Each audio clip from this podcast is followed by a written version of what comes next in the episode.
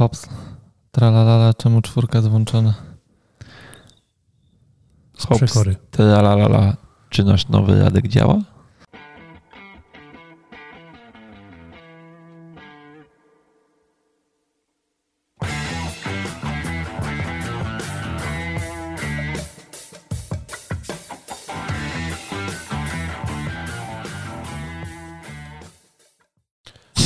Dzień dobry, fizjopasjonaci.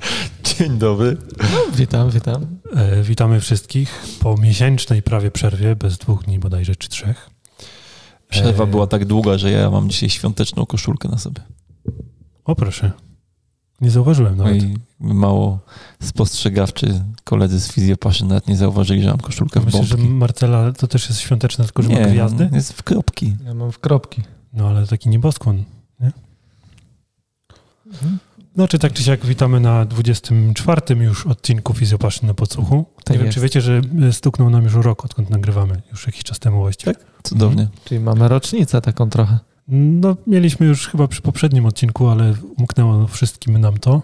No to E, świetnie. Więc zastanawiam, znaczy no, minął nas powiedz, powiedzmy rocz, rocznicowy odcinek, przy którym mogliśmy pić alkohol legalnie. A tak to musimy tutaj w tych kubkach ukrywać. Znaczy, Ja nie mam poczucia, że że by nie było nielegalne. podcast. Byłoby to trochę nielegalne, bo ja zwykle jeżdżę autem potem, natomiast dzisiaj akurat nie będę jechał autem, A, więc w sumie dzisiaj mogłem to przemyśleć i przynieść tu jakiś alkohol. okej. Czyli jesteśmy nieprzygotowani. Aczkolwiek jakiś alkohol by się chyba w klinice znalazł, nie? Tam, pamiętam, że gdzieś w jakiejś szafce coś stoi. Tak jest.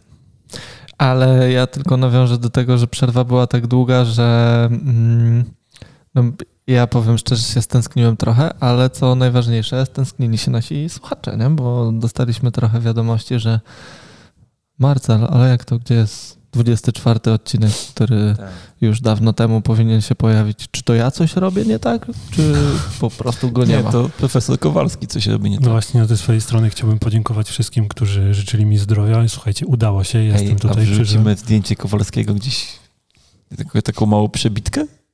E, Chłopaki się teraz śmieją, bo e, po tym, jak miałem ekstrakcję czterech ósemek, to wysłałem im zdjęcie, jak wyglądam z takim godzinnym update'em i puchł mi, na początku puchł mi sam policzek, a potem wysmarkałem nos i się okazało, że poszło, obrzęk poszedł też do góry z uwagi na ciśnienie i spuchło mi oko tak, że wyglądałem jak jakiś pobity menel spod żabki, więc dlatego chłopaki się I to spod naszej żabki. Dokładnie. Bo musicie wiedzieć, że koło naszej kliniki jest e, taka patożabka. No. No ale to było, to było naprawdę intrygujące, że po pierwsze spuchła, bo miałem wyrywane wszystkie cztery ósemki, a spuchła mi tylko jedna, znaczy spuchła mi obie strony, ale jedna strona tak naprawdę obszernie mi spuchła i to do tego stopnia, że zamknęła mi oko praktycznie w całości. Natomiast Coś. ja się boję, w jaką stronę rozwija się profesor Kowalski, nie? Bo najpierw się zapisał na brazylijskie jiu-jitsu, więc już taki zaczął być trochę hardkorowy, nie? Potem ósemki to co tam? Cztery. Od razu. Tak może być. Ten chirurg mi powiedział, swoją drogą bardzo polecam doktora Barkowskiego tu we Wrocławiu, jak macie gdzieś do wyrywania ósemki, to jest dobry. Jak nie macie, to miejsce. też wam. Eee, nie, nie, to chyba, to chyba nie ten z tych. W każdym razie e, powiedział mi, że byłem w jego top 3, jeśli chodzi o e, trudność zabiegu, bo te ósemki były pozawijane tam o nerw trójdzielny i tak dalej. Do, no, do tej pory mam troszeczkę e, zdrętwiałą wargę dolną, ale miałem też takie ciekawe przemyślenie, bo zacząłem mieć skurcze na brodzie. I to było tyle dziwne, że masz tam, e, w tym kanale przebiega tylko nerw trójdzielny właściwie, a nerw trójdzielny to unerwia ewentualnie mięśnie rzucia, plus ten brudkowo-gnykowy i przedni brzuciec dwu, dwubrzućcowego, nie? No. A te skurcze na brodzie miałem nie na dnie, tylko na, tak jakbym miał na mięśniach mimicznych. I zastanawiałem się, czy gdzieś tam jakiś twarzowy, czy co to tam się dzieje, ale okazuje się, że e, chyba miałem tylko wrażenie skurczu, takie czuciowe, bo jak tylko przekładałem sobie rękę w momencie, kiedy miałem skurcze, to nie odczuwałem żadnego skurczu, więc taka jest moja hipoteza na ten temat teraz.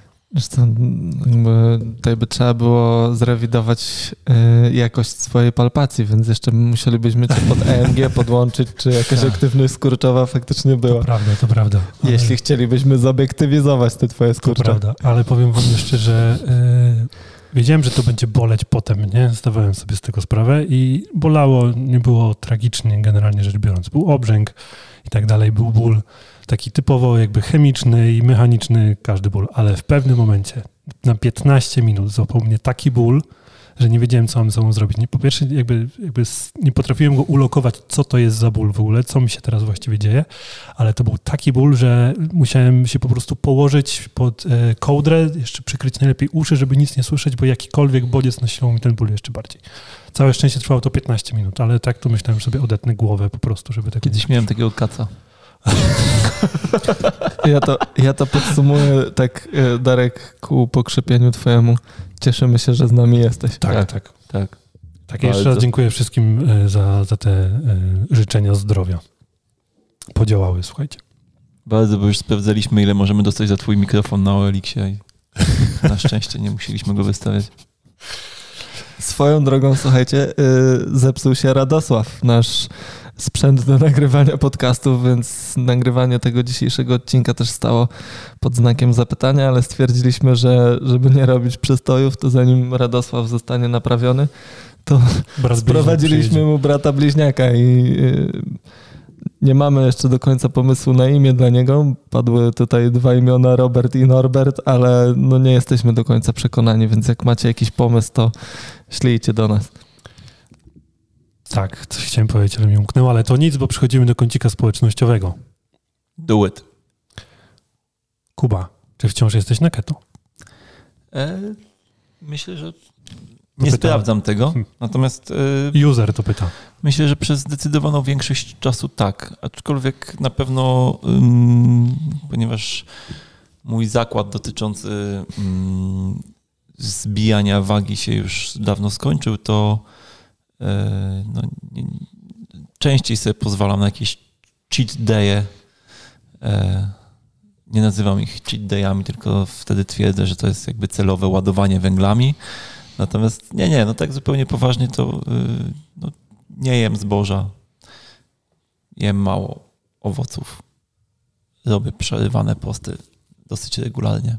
Znaczy zwykle jestem w jakimś okienku. Natomiast dopasowuję to mocno do mojego po prostu trybu, e, trybu pracy i myślę, że zdecydowaną większość czasu jestem na keto.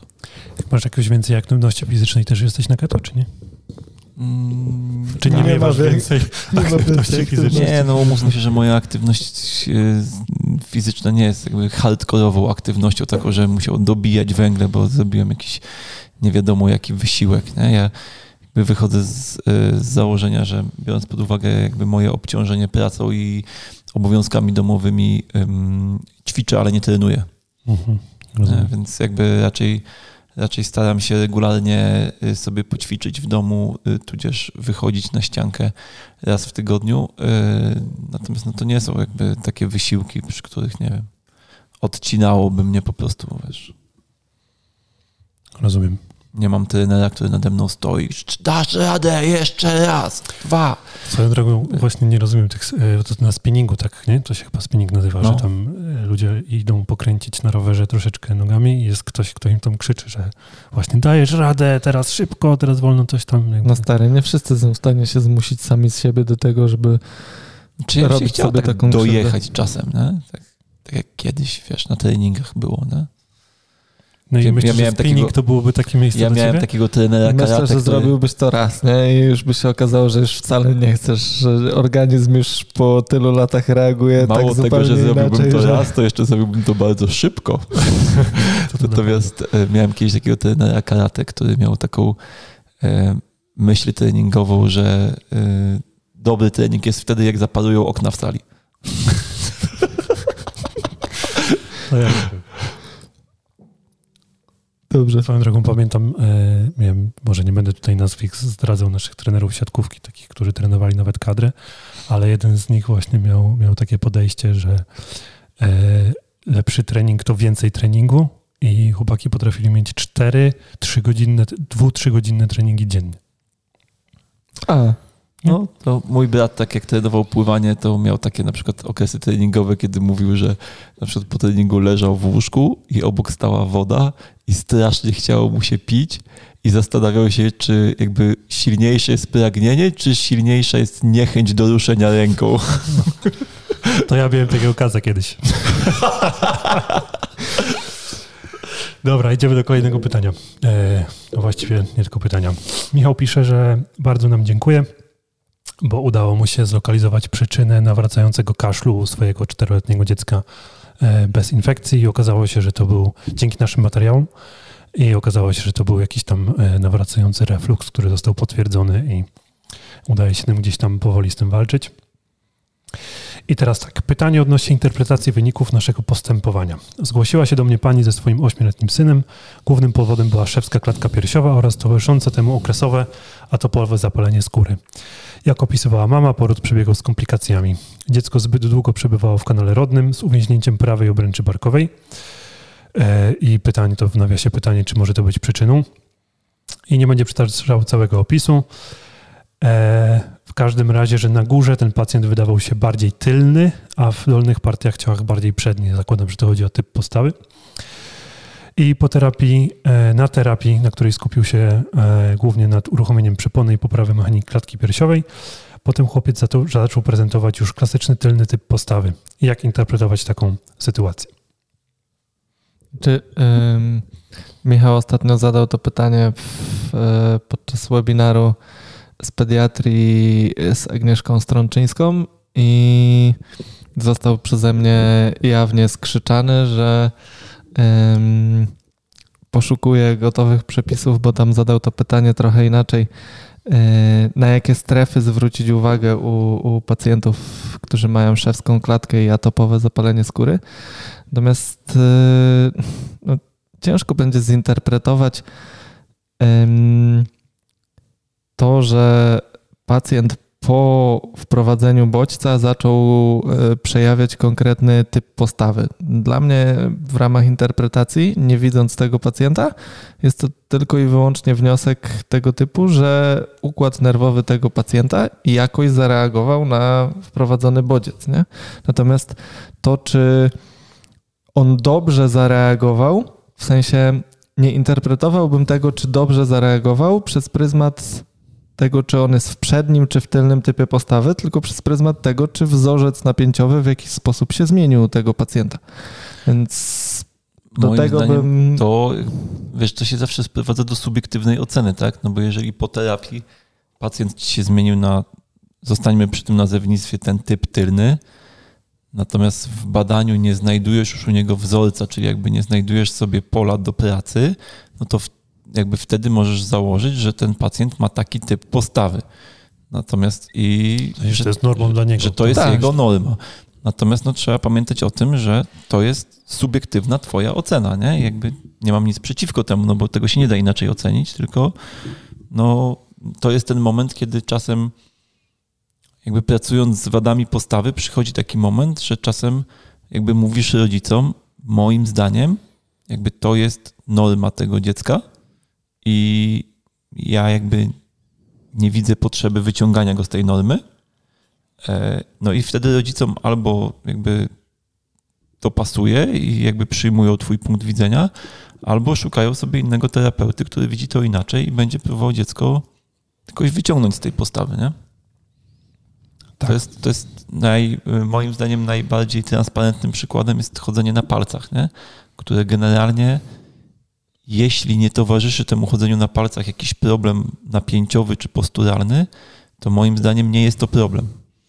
Natomiast. O ile e, dziecko potrafi też przejść normalnie. Tak, tak, tak. No, jeżeli, jest, jeżeli dziecko potrafi chodzić normalnie i jego postawa ciała nie budzi moich zastrzeżeń, to uważam, że to nie jest problem.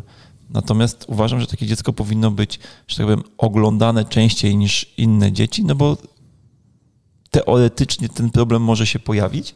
Przejawia zachowanie, które nie jest powiedzmy typowym zachowaniem. Tak.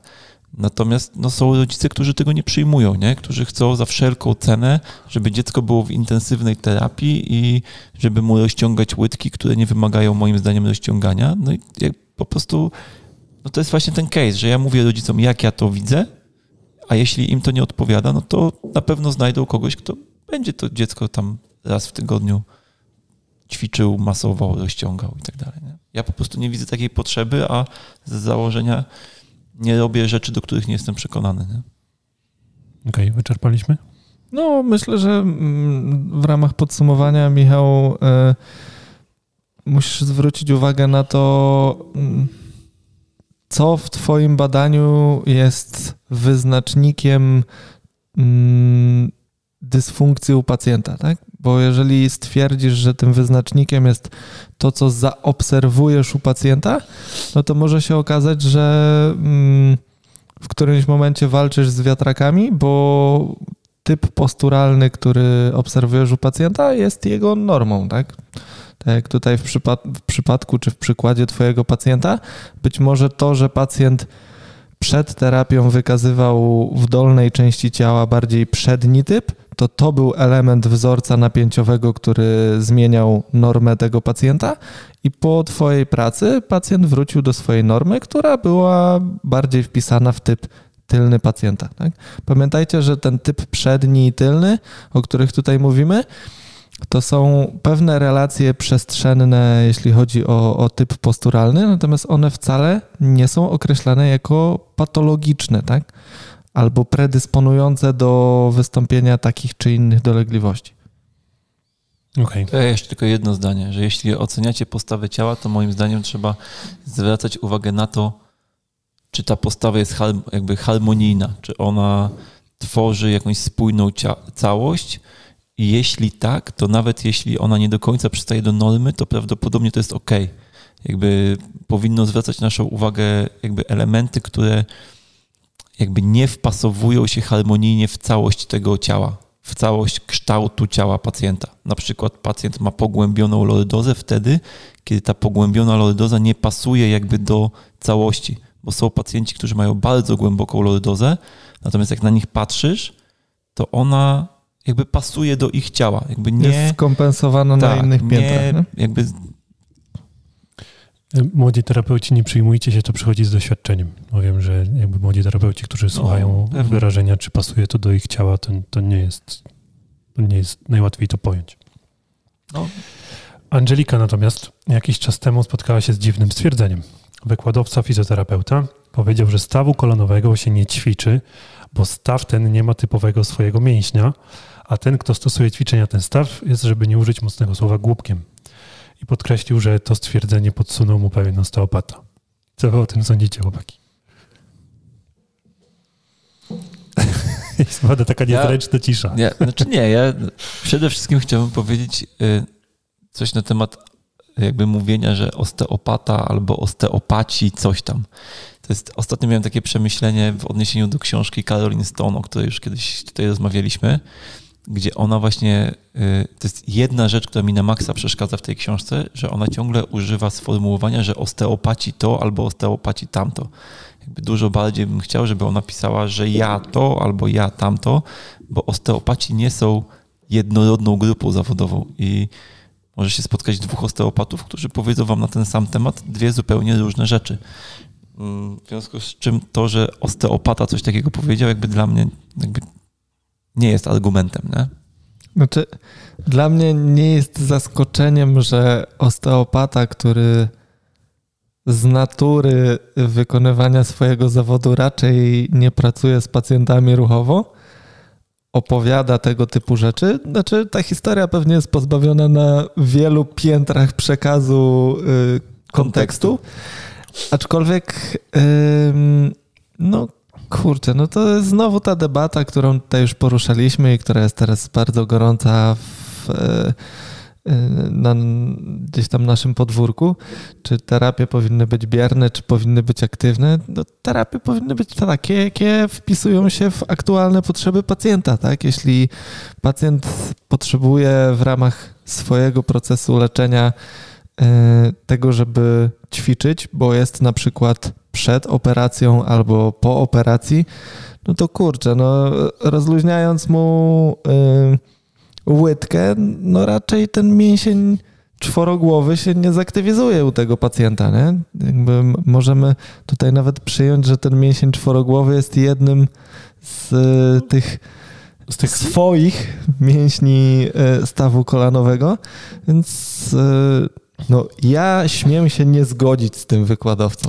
To tak, stanowczo. Natomiast yy, tam, tam jeszcze jest ciekawe to, że to konkretnie staw kolanowy jest taki, którego nie powinniśmy zaopatrywać z tej strony. I zakładam, że może to być pokłosiem tej takiej teorii, że staw kolanowy jest jakby kompensatorem dla kończyny dolnej, w sensie takim, że jest najbardziej wolną częścią kończyny dolnej tak naprawdę. Bo mamy stopę, która jest ustabilizowana przez podłoże, mamy staw biodrowy, który jest ustabilizowany przez miednicę, więc e, w pewien sposób można o tym myśleć, że problemy stawu kolanowego prawdopodobnie będą pochodzić z innych obszarów. No tak, jak Więc najbardziej tak. Jeżeli to miało jakby na celu przedstawić tę myśl, no to ok, natomiast nie wiem, gdzie to był problem w przekazie, czy u wykładowcy, czy... No tylko jakby weźmy pod uwagę ten redukcjonizm, nie? że jakby co to znaczy ćwiczenie kolana, to jest jakby pierwszy temat. I drugi temat, co to znaczy, że kolano nie ma swojego mięśnia, nie? Tak, to ja też nie Mam z tym duży problem, bo jak przychodzi do mnie pacjent z problemem stawu kolanowego, którym załóżmy jest ból, no to pracując z tym stawem, oczywiście biorę pod uwagę wszystkie relacje yy, napięciowe, które mogłyby na to kolano wpływać. Czyli to, o czym powiedziałeś, jak najbardziej się tutaj zgadzam. Nie? Natomiast mm, angażując jakąś formę aktywności czy ćwiczeń, która ma sprzyjać lepszemu funkcjonowaniu tego kolana, ja nie myślę z perspektywy ćwiczenia na kolano, tak? Tylko szukam aktywności, szukam takich Y, ruchowych zadań, które mógłbym pacjentowi zalecić, żeby poprawić e, czy wpłynąć na ten wzorzec napięciowy, który znalazłem. Jeśli zakładam, że ten wzorzec napięciowy determinuje sytuację kolana pacjenta, tak? Więc może się zdarzyć tak, że ja będę pracował nad, nie wiem, rotacją kręgosłupa piersiowego po to, żeby poprawić pacjentowi y, sytuację jego stawu kolanowego. Tak? Poza tym ja mam taki apel, żebyśmy mm, wyszli ze swojego pudełka, w sensie takim, że fizjoterapeuci, jako fizjoterapeuci mamy tendencję do tego, żeby myśleć w kategoriach układu ruchu. Natomiast jakby ćwiczenie stawu kolanowego to nie jest jakby tylko napinanie i rozluźnianie mięśni, które go prostują i zginają, tylko poprzez ruszanie kolanem, jakby zmieniasz krążenie, zmieniasz drenaż, zmieniasz, w zależności od tego, jak nim ruszasz, możesz wpływać na propriocepcję w tym kolanie. Jakby jest dużo elementów, które angażują się w, jakby w momencie, w którym zaczynasz ruszać kolanem i w zależności od tego, jakie są potrzeby pacjenta, no, będą pacjenci, którzy potrzebują poruszać tym kolanem. Niekoniecznie Proste. jakby po to, żeby poprawić jego, nie wiem, zakres ruchomości czy siłę mięśniową, tak? Albo pozycję.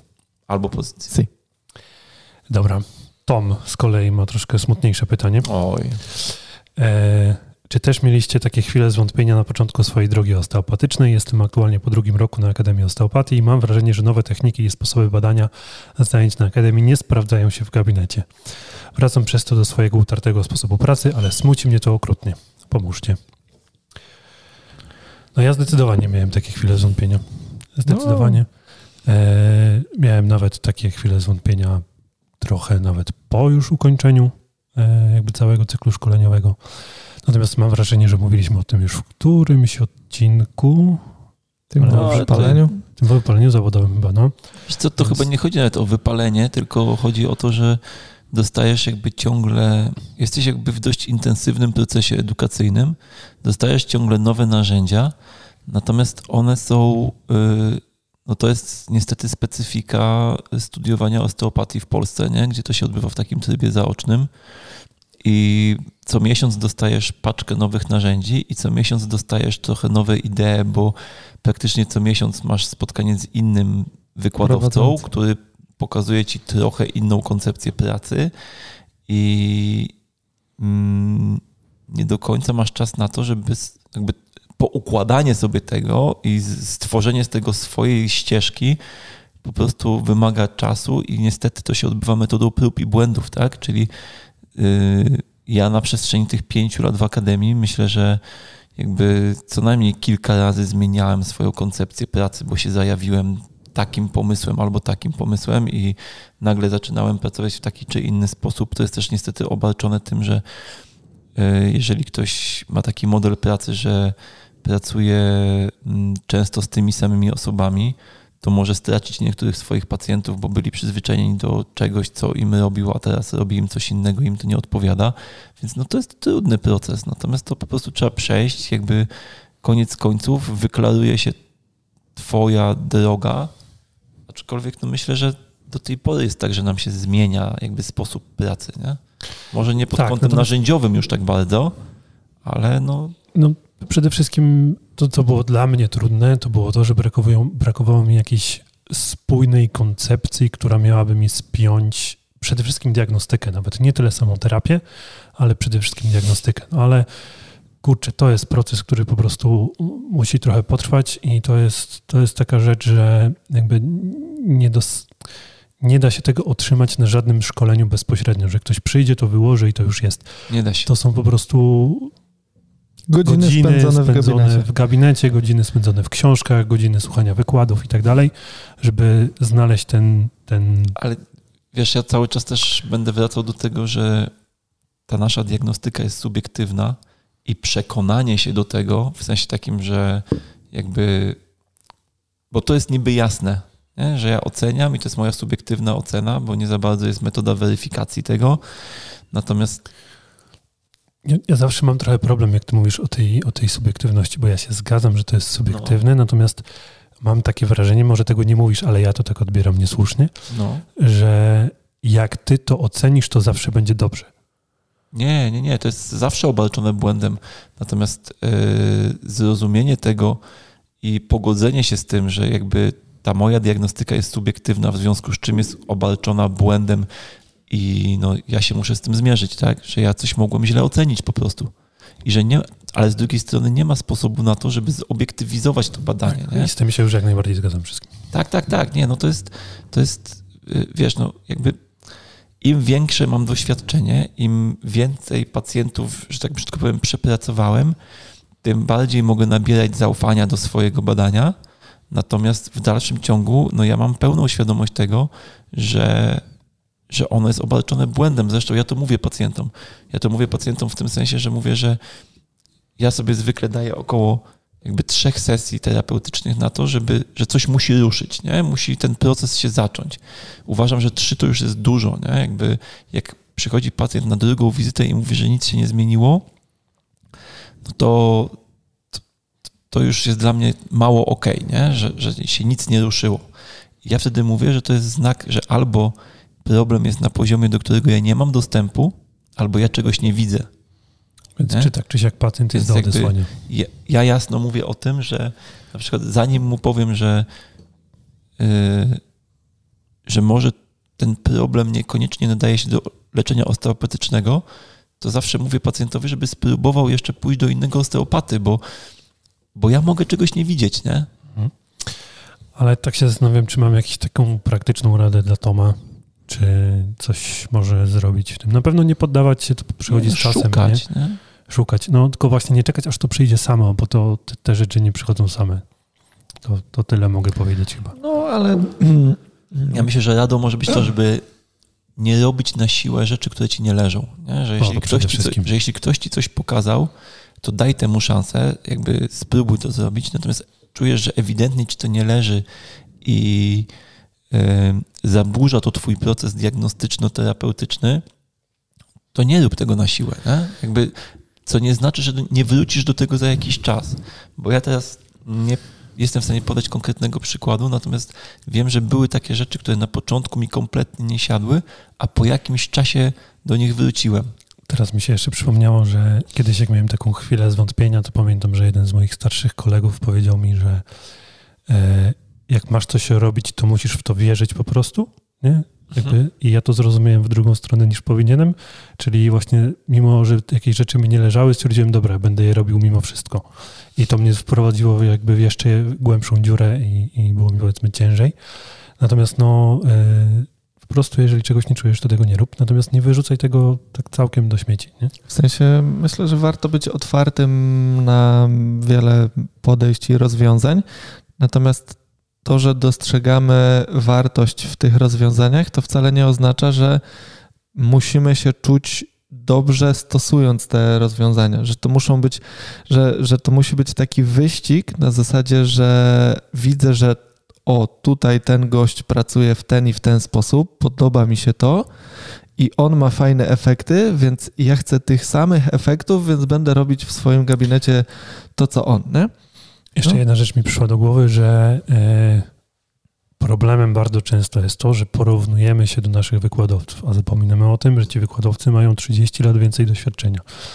I też przechodzili swoją drogę taką i to nie jest tak, że zadziałało im to od samego początku, nie? No ja mam jeszcze y, radę dla Toma związaną z tym, żeby mm, był zawsze pokorny względem tego, co robi w gabinecie, bo nawet jak będzie miał już w którymś momencie względne poczucie komfortu, jeśli chodzi o diagnostykę i wynikające z niej później efekty terapeutyczne, to zawsze na każdym etapie życia zawodowego trafi się taki pacjent, który nie wpisze się w to, co robisz z pacjentem. Nie, nie, nie będziesz trafioną w cudzysłowie ścieżką dla, dla tego pacjenta i myślę, że świadomość tego, pogodzenie się z tym już teraz, w tym momencie, że nie każdemu pacjentowi będę w stanie pomóc, no jest, jest jakby fajnym rozwiązaniem nie? i e, nie buduje też takiej presji, że mm,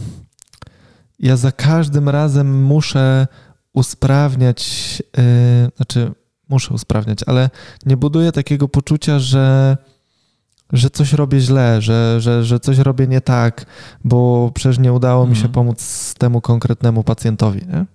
To jest na maksa takie uwalniające według mnie, bo w sensie właśnie to taka świadomość, że ja nie muszę, bo no ja mam takie rozmowy z pacjentami, nie? że pacjent przychodzi i ma jakąś wizję swojego problemu i nieraz jest tak, że ja mówię, no ja to widzę inaczej, nie? Ja widzę ten problem tak i tak i tak i widzę rozwiązanie tego problemu tak i tak, natomiast jak, jak, jak widzę, że ta moja wizja jakby się pacjentowi jakby nie podoba, nie, jakby nie, nie tego oczekiwał ode mnie, no to jakby okej, okay, no Natomiast no ja nie mogę się jakby na siłę dopasowywać do tego, co on uważa na temat swojego problemu, no bo no koniec końców ja biorę odpowiedzialność za swoją terapię i albo robię ją po swojemu, albo jej nie robię.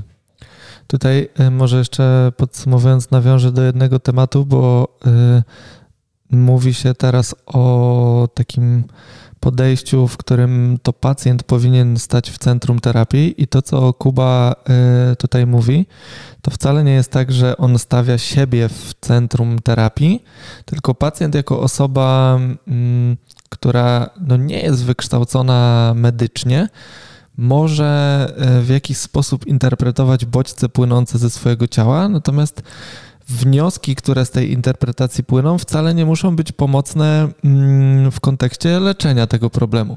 Więc terapeuta, który wskazuje pacjentowi jakąś formę postępowania, która jest oparta na wiedzy, doświadczeniu, diagnostyce, przeprowadzonych badaniach i tego typu rzeczach, w dalszym ciągu stawia w centrum pacjenta, natomiast y, różnica jest taka, że to terapeuta decyduje o podejściu terapeutycznym, które zostanie zastosowane. Tak więc y, to jest trochę tak, jakby pacjent przychodził do mnie do gabinetu i mówił, że mam mu chrupnąć y, z kręgosłupa, bo jemu to ostatnio pomogło, nie? jak go bolały plecy. No, no nie. Dopóki nie przejdę przez pewne kroki i nie ocenię, co powinienem z tym pacjentem zrobić, przedstawię pacjentowi swoją wizję na, na to, jak widzę proces leczenia, no to jakby albo to akceptujemy, albo nie. I w dalszym ciągu ta, pacjent, ta terapia jest nastawiona na pacjenta, to pacjent stoi w centrum, natomiast to terapeuta bierze odpowiedzialność za terapię, więc on ją wyznacza w pewnym sensie, nie? On ją ukierunkowuje. Mam tak. nadzieję, Tom, że będzie ci trochę lżej, chociaż, chociaż trochę. Trzymamy kciuki. Trzymamy kciuki. I nie poddawaj znaczy, się. Będzie ci lżej, to jest tylko kwestia czasu. Jest, yy, Gary Vee zawsze mówi taką bardzo fajną rzecz, że jeśli czujesz się zagubiony, to znaczy po prostu, że jesteś wcześniej w procesie. Tak. E, Marek z kolei trochę nam zarzuca, że e, na ostatnim podcaście chcieliśmy e, ukryć nasłuch, nazywając go listeningiem i że chyba się go wstydzimy trochę, z tego co rozumiem. Natomiast, tak jak już ponoć tobie wspominał Marcel, że Marek ma nieodparte wrażenie, że nasłuch bardzo mocno opiera się na energii. Zwłaszcza po tym, jak Kuba wspominał o interpretacji nasłuchu, nasłuchu przez Waltera McCona ale rozumiem, że to gruby temat i coś, czego nie za bardzo da się jeszcze zbadać, więc możemy sobie pogdybać tylko. Swoją drogą, czy nie uważamy, że to zabawne, że medycyna akademicka unika tematu energii e, w kontekście kanałów energetycznych czy centrów energetycznych?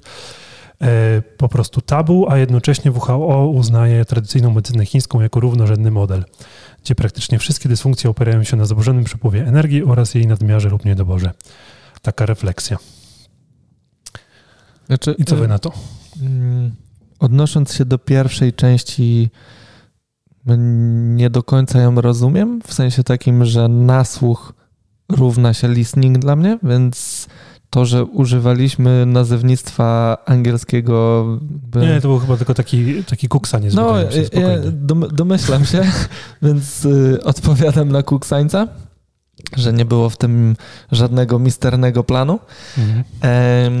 Natomiast jeśli chodzi o drugą rzecz, no ja tutaj zawsze y, odwołuję się do tego, co Kuba chyba już kilka razy w podcaście wspominał, że mm, no, y, problem z porównywaniem czy wplataniem y, tego modelu tradycyjnej medycyny chińskiej w naszą zachodnią medycynę polega na tym, że mm, wykorzystujemy jeden model, który charakteryzuje się pewnym nazewnictwem, jest oparty na konkretnych założeniach i fundamentach, pryncypiach, jak my to lubimy mówić, i próbujemy go wsadzić inny model, który jakby nie dostrzega w pewnym sensie albo inaczej interpretuje te. Yy, pryncypia, inaczej nazywa pewne procesy, z którymi pracujemy.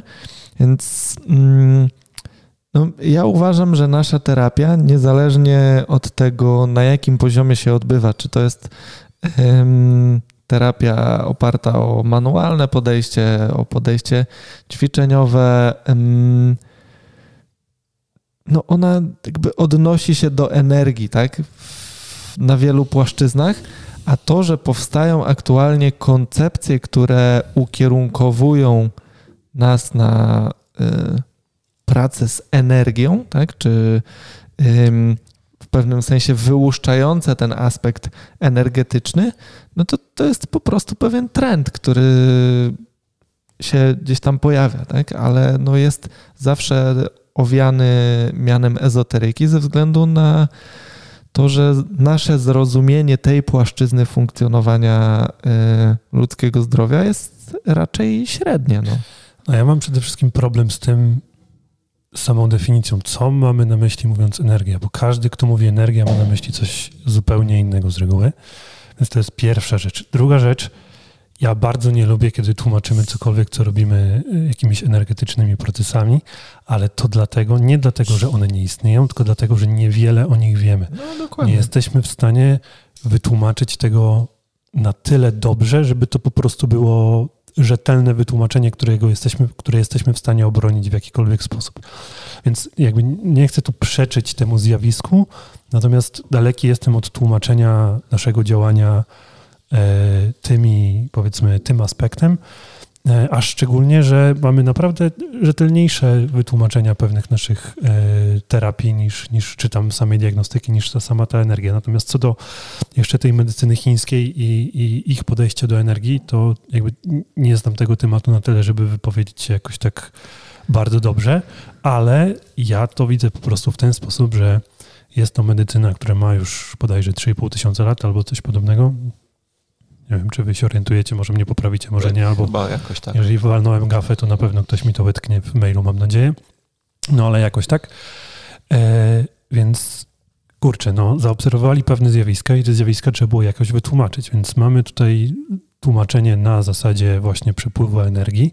Natomiast przynajmniej z tego, co z tej wiedzy, jaką ja mam, nikt jeszcze nie udowodnił, żeby tam ten przepływ energii w, jakiś, ten sposób występ, występował. I teraz nie chodzi mi teraz o to, żeby powiedzieć, że on nie występuje na pewno, tylko że jakby nie mamy teraz podstaw, żeby tłumaczyć to w, w naszych realiach medycznych przepływem energii, po prostu. Jest i teraz niestety sobie nie przypomnę, ale spróbuję to odnaleźć e, w którymś odcinku, chyba w odcinku dotyczącym budowania odporności u Hubermana, w Huberman Lab. Mhm. E, on właśnie ma bardzo fajna, jakby jest część tego, tego jego wykładu, gdzie mówi o badaniach dotyczących neurobiologii i odpowiedzi hormonalnej związanej z akupunkturą. I właśnie bardzo ładnie mówi o tym, że e, jara go to, że stara technika akupunktury, która była do tej pory tłumaczona właśnie przepływem energii i że on absolutnie tego nie podważa. Natomiast jego jako naukowca jara to, że te stare e, tłumaczenia, techniki, które bardziej mu chodziło o starą mhm. technikę, którą wiemy, że działa, czyli fenomenologia, tak? Wiemy, mhm. że jest fenomen akupunktury, który działa. Mamy nienaukowe wytłumaczenie, a teraz zyskujemy naukowe wytłumaczenie. Co nie znaczy, że mamy tamto tłumaczenie wyrzucić do kubła, tylko że jeżeli ktoś nie chce wchodzić w świat y, tradycyjnej medycyny chińskiej, ale chce zrozumieć y, działania akupunktury, to zaczynamy je rozumieć na poziomie biologicznym. No, bo to jest, to jest trochę taki problem, jakbyśmy jak e, z próbą dogadania się dwóch osób, które rozmawiają w innym języku, nie? Mhm. gdzie y, ty poznając w pewnym sensie słownictwo krok po kroku, jesteś w stanie mm, rozumować w pewien sposób i to samo przejawia się tutaj, nie? Jeśli dla mnie nie jest zrozumiały przepływ energii przez kanały, które ktoś określił, no to ja nie jestem w stanie praktycznie tego wykorzystać, zrozumieć, y, w jakiś sposób zbudować sobie kontekstu do tego czegoś. Ale jeśli teraz przychodzi pan, który mówi, że na poziomie neurobiologii ta odruchowa stymulacja y, z wykorzystaniem technik akupunktury wpływa na zmianę neurobiologicznych aspektów w naszych tkankach, no to być może jest to dla mnie próba uczenia się tego słownictwa krok po kroku. Wiecie, to jest trochę tak, jakbyśmy mieli, jak mamy ludzi, którzy mają dwie mapy. Jeden ma mapę, gdzie są same drogi, a drugi, gdzie ma same budynki, ale tam, gdzie ma same budynki, ma przerwy na te drogi, więc potrafi się jakby poruszać z punktu A do punktu B, używając innych punktów odniesienia. Nie? I, i mapa jakby o tyle jest dobra, kiedy rzeczywiście potrafi cię doprowadzić od punktu A do punktu B i wtedy znaczy, że spełnia swoją rolę. A to, jak bardzo rzetelne są jakby składowe, to nie jest aż tak naprawdę ważne. I tak samo jest z teoriami naukowymi. Teorie naukowe, które są w stanie przewidzieć pewne procesy albo pewne zdarzenia, są jakby sensowne, nie, niezależnie od tego, jak bardzo dobrze, jak bardzo poprawne są jakby elementy składowe tej teorii. No bo wiecie, na przykład ja mógłbym powiedzieć, że jak dotykam pacjentów, to tam latają małe wróżki i one tam wtedy naprawiają tego pacjenta. I jakby ta teoria, ok, jakby nikt nie jest jej w stanie podważyć, nic nie jest jej w stanie potwierdzić, ale właściwie po co mi ta teoria, skoro ona nic nie przewiduje? Nie? No a w dalszym ciągu dotykając pacjenta coś się dzieje. Dokładnie. Nie? Dokładnie. Te małe wróżki jakby mi się spodobały. To jest fajne. No. Nie, nie mamy chyba żadnych pyłków. O. O, proszę. E, natomiast ja jeszcze mam tylko jedną rzecz, chciałem powiedzieć, że mam taki trochę problem z takimi zdaniami, które jakby lekko właśnie dają kuksańca lekarzom, mówiąc, że czemu lekarze nie uznają tego czy tamtego, czy albo czemu nie znają się na tym czy na tamtym. Chciałem tylko powiedzieć, że to pytanie jest od lekarza. Okej. Okay. Nie, no jakby zaznaczyć, nie, nie zmienia że, faktu. że Marek jakby y, mimo obrania drogi medycz, medycznej jakby wszedł na ścieżkę. No i super, natomiast jakby nie każdy musi, nie? Bo każdy ma swój model, w którym się porusza. To jest trochę tak, jakbyśmy się czepiali terapeutów medycyny y, czy lekarzy tradycyjnej medycyny chińskiej, że nie znają chirurgii.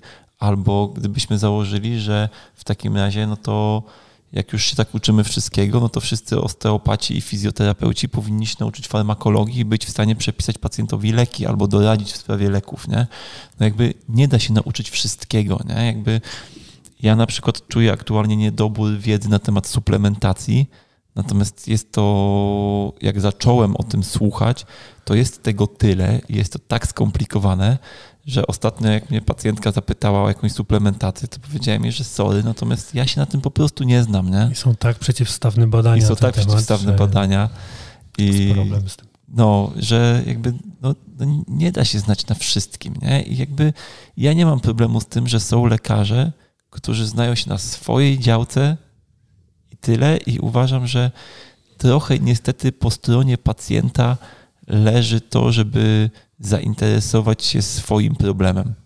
Bo, no bo, no bo jeżeli idziesz do jakiegoś specjalisty z dziedziny zdrowia i w 100% mu ufasz, to okej. Okay. Natomiast no, jakby ja też próbuję mówić moim pacjentom, że my nie wiemy wszystkiego, nie? że jakby jeśli nie znajdujesz, ja uważam, że każdy problem jest do rozwiązania, ale trzeba szukać, nie? Jak ja mu nie pomogłem, to, to, to nie należy się poddawać, nie? Tak. Tak. Tak, dziękuję. Dziękuję za wypowiedź. Eee, Danusia też nawiązuje do listeningu jeszcze. Eee, I osobiście pracuję w gabinecie, między innymi i sama widzę, że czasem mam przeczucie i ciągnie mnie w dane miejsce. Oczywiście sprawdzam to przeczucie, czy pokrywa się z hipotezą diagnostyczną i, czy jest powiązany z tym problemem. Stąd moje pytanie, czy macie tak zwane przeczucia? Czy obserwując pacjenta wchodzącego do gabinetu, czasem coś wam się ewidentnie rzuca w oko i chętnie sprawdzacie to na kozetce? I to jest znowu kolejna, tak samo jak z energią, historia, każdy, jak mówi słowo przeczucie, ma zupełnie coś odrębnego na myśli. Więc powinniśmy najpierw ustalić, co mamy na myśli przez przeczucie, jeśli chcemy wejść w ten temat. Więc ja y, bardzo rzadko, ale nie mam takie przeczucia, że wchodzi pacjent i ja mam przeczucie, że się nie dogadamy. Naprawdę. Ja rzadko, wiem. ale mam. Ale widzisz, i moim zdaniem to jakby. To jest predefiniowanie sytuacji, nie, nawet nie, nawet nie. Tylko y, jakby y, to jest zbieranie bodźców na poziomie jakby podprogowym, jakby nieuświadomionym poziomie, ale twoje ciało już reaguje w ten sposób, że, że coś masz. Jeżeli, że coś tam się jakby, z, no, jakby dzieje. Dzieje, nie? I teraz, jeżeli w takim momencie, znaczy w takim znaczeniu myślimy o przeczuciach, ja nie mam z tym problemu, nie? Czyli są to pewne bodźce podprogowe, które nie, jakby nie do, docierają aż do naszej świadomości, natomiast na niższych poziomach są normalnie przetwarzane i jakoś tam potrafimy na to zareagować. Okej. Okay. Natomiast jeżeli mówimy o przeczuciach jakiś, nie wiem skąd, to ja mam z tym duży problem. I myślę, że takie rzeczy się nie dzieją, bo jak postawicie osobę, która e, ma zerowe doświadczenie i zerową wiedzę na temat tego, jakby. To ona jak nie ma żadnych przeczuć. Nie ma przeczuć. Po prostu. To jest też tak, że jeżeli masz od razu na wejściu przeczucie, że ten pacjent ma problem z tym albo z tamtym, to moim zdaniem. To go znajdziesz. Ciężko jest się od niego odkleić, nie? To jest to, co kiedyś Walter no, powiedział. mówię, że to jest predefiniowanie tak.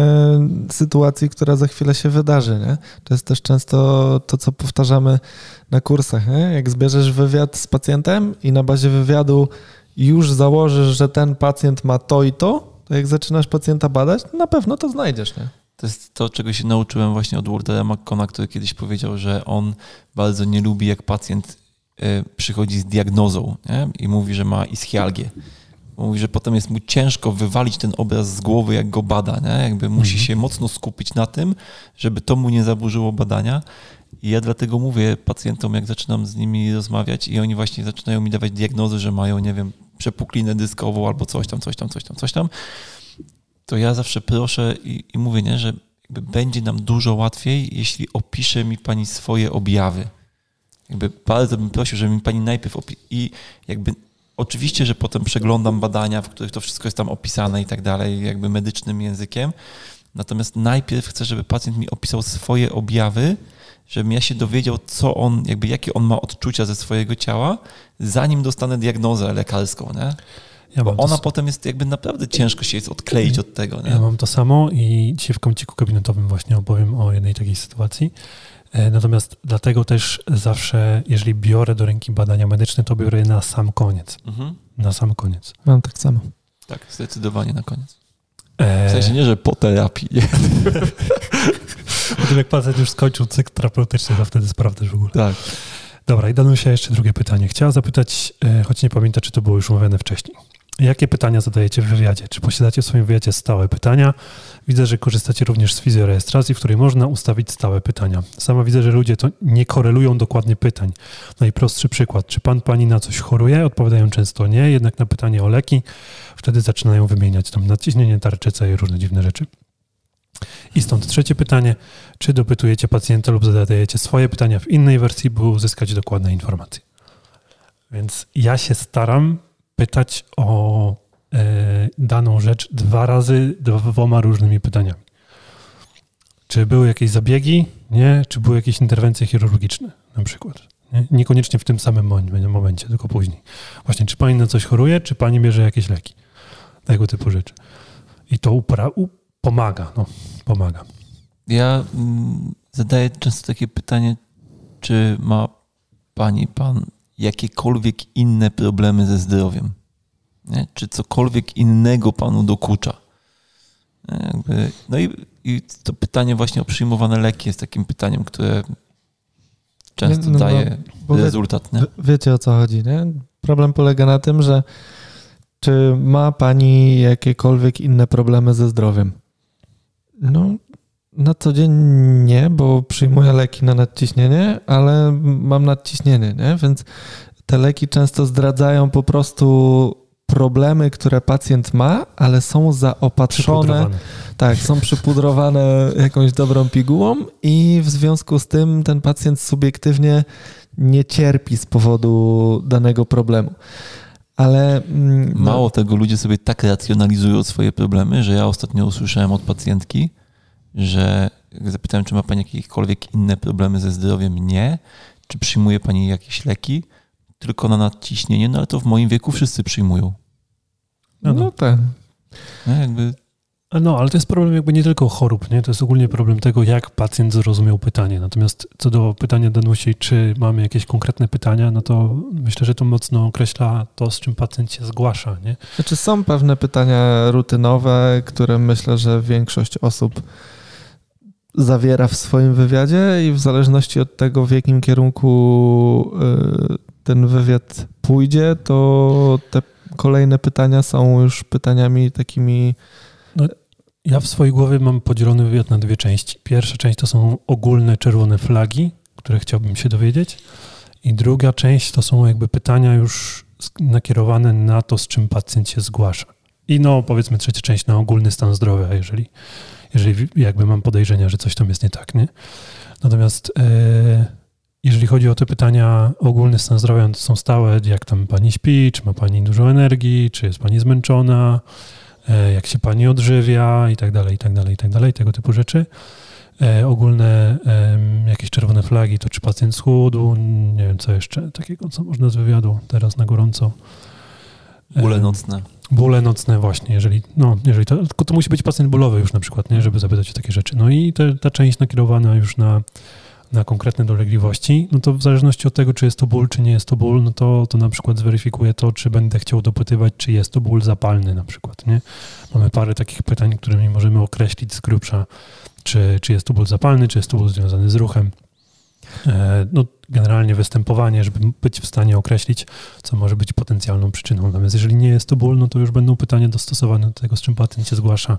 Jeżeli będzie to układ pokarmowy, to, to e, jak często pacjent się wypróżnia i tak dalej. Nie? Tego typu rzeczy. No, czyli można by to było tak zebrać mm, w odniesieniu do tego, co mówisz, w ten sposób, że część pytań jest po to, żeby poznać środowisko, w którym funkcjonuje pacjent, a część pytań odnosi się do tego, jakie zachowania pacjent przejawia, żyjąc w tym konkretnym środowisku. Nie? Czyli te rzeczy nakierowane na dolegliwości i dynamikę tych dolegliwości mają na celu pokazać Ci y, to, jak pacjent adaptuje się po prostu do, do swojego środowiska. Nie? Ja często, jak y, myślę, że to może być dla wielu osób istotne, często pytam mm, pacjentów, W momencie, kiedy pacjent mi powie, że jego dolegliwości pojawiły się wtedy i wtedy, to ja zadaję takie pytanie, co wydarzyło się w życiu pacjenta w okresie poprzedzającym e, wystąpienie tych dolegliwości i od razu zaznaczam, że chodzi o jakąkolwiek zmianę. Zmiana w sposobie odżywiania, nie wiem, zmiana partnera, zmiana nie wiem, przeprowadzka, tak, zmiana pracy. trening, cokolwiek, y, żeby pacjent nie zamykał się już w tym swoim takim sztandarowym myśleniu, że to musi być czynnik mechaniczny, nie? że się musiał tam gdzieś przedźwigać albo coś, bo okazuje się bardzo często, że mm, pacjent mówi, że nie widzi żadnego czynnika wywoławczego, no bo on tak miał, że się obudził i go zaczęło boleć, a nie kojarzy tego, że miał nawał roboty miesiąc wcześniej i przez dwa tygodnie po prostu tyrał po 18 godzin w robocie i nie dostrzega tej zmiany, nie? Że, że tutaj na poziomie pobudliwości jego układu nerwowego bardzo dużo się zadziało w okresie tych dwóch tygodni. No i organizm być może w jakiś sposób sobie to odreagowuje tym czy innym objawem, nie? mówiąc tak bardzo e, kolokwialnie i, i w uogólnieniu. Więc myślę, że trzeba tak też pamiętać, że bo powiedziałeś o zmianie partnera, że y, jakby to nie zawsze musi być zmiana, nie? bo są osoby, które przy odrobinie szczęścia mają zmianę co piątek i to jest wtedy regularność. To po tym żarcie Kuby jeszcze wrócę na poważnie do tego, co Marcel powiedział. Ja też zadaję tego typu pytania, jakby, żeby zobaczyć, czy była jakakolwiek zmiana. Natomiast, zmiana, natomiast daleki byłbym od zafiksowywania się na tym, że ta konkretna zmiana spowodowała ten konkretny problem pacjenta, bo jakby zawsze jakieś zmiany zachodzą i jakby można to wziąć jako hipotezę, natomiast nie brać tego jako. Nie, no oczywiście, oczywiście, że tak. Oczywiście, że tak. I ja jeszcze tutaj do y, konkretnie do tego pytania Danusi. Może nie będę wymieniał dalej, jakich pytań e, używam, natomiast staram się nie używać pytań zamkniętych zbyt dużo w wywiadzie, czyli takich, na które pacjent odpowiada tak lub nie, bo one bardzo często zamykają drogę do dalszej dyskusji nad konkretnym problemem, więc staram się tak w ramach tych swoich miękkich umiejętności prowadzić dys dyskusję z pacjentem, żeby nie sugerować mu z jednej strony odpowiedzi, a z drugiej strony, żeby nie zamykać mu drogi do tego, żeby on się na ten temat wypowiedział. Więc jak pytam na przykład o dolegliwości gastryczne, to pytam pacjenta, czy jakieś problemy ze strony układu pokarmowego typu wzdęcia, zaparcia, e, biegunki czy tego typu rzeczy się u pacjenta dzieją, sugerując, znaczy sugerując, mm, pokazując konkretne problemy gastryczne, no bo nie każdy pacjent musi wiedzieć, co to są problemy gastryczne nie? i jak ma to zinterpretować, więc ogólnie powiedziałby nie, Natomiast w sytuacji, kiedy może to już włożyć w jakieś swoje własne doświadczenia, to on już zazwyczaj powie na ten temat coś więcej, nie? Na zasadzie, no jeśli jem produkty mleczne, to na przykład pojawiają się wzdęcia. I wtedy ja już mogę taką informację w jakiś sposób interpretować. Niż na zasadzie, czy ma pan wzdęcia? Tak.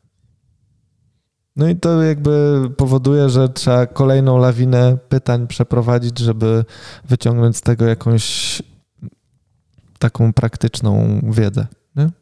Tak, tak. Lia z kolei e, pyta mnie, jak tam postępy u pacjentki z bólami głowy i skokami ciśnienia.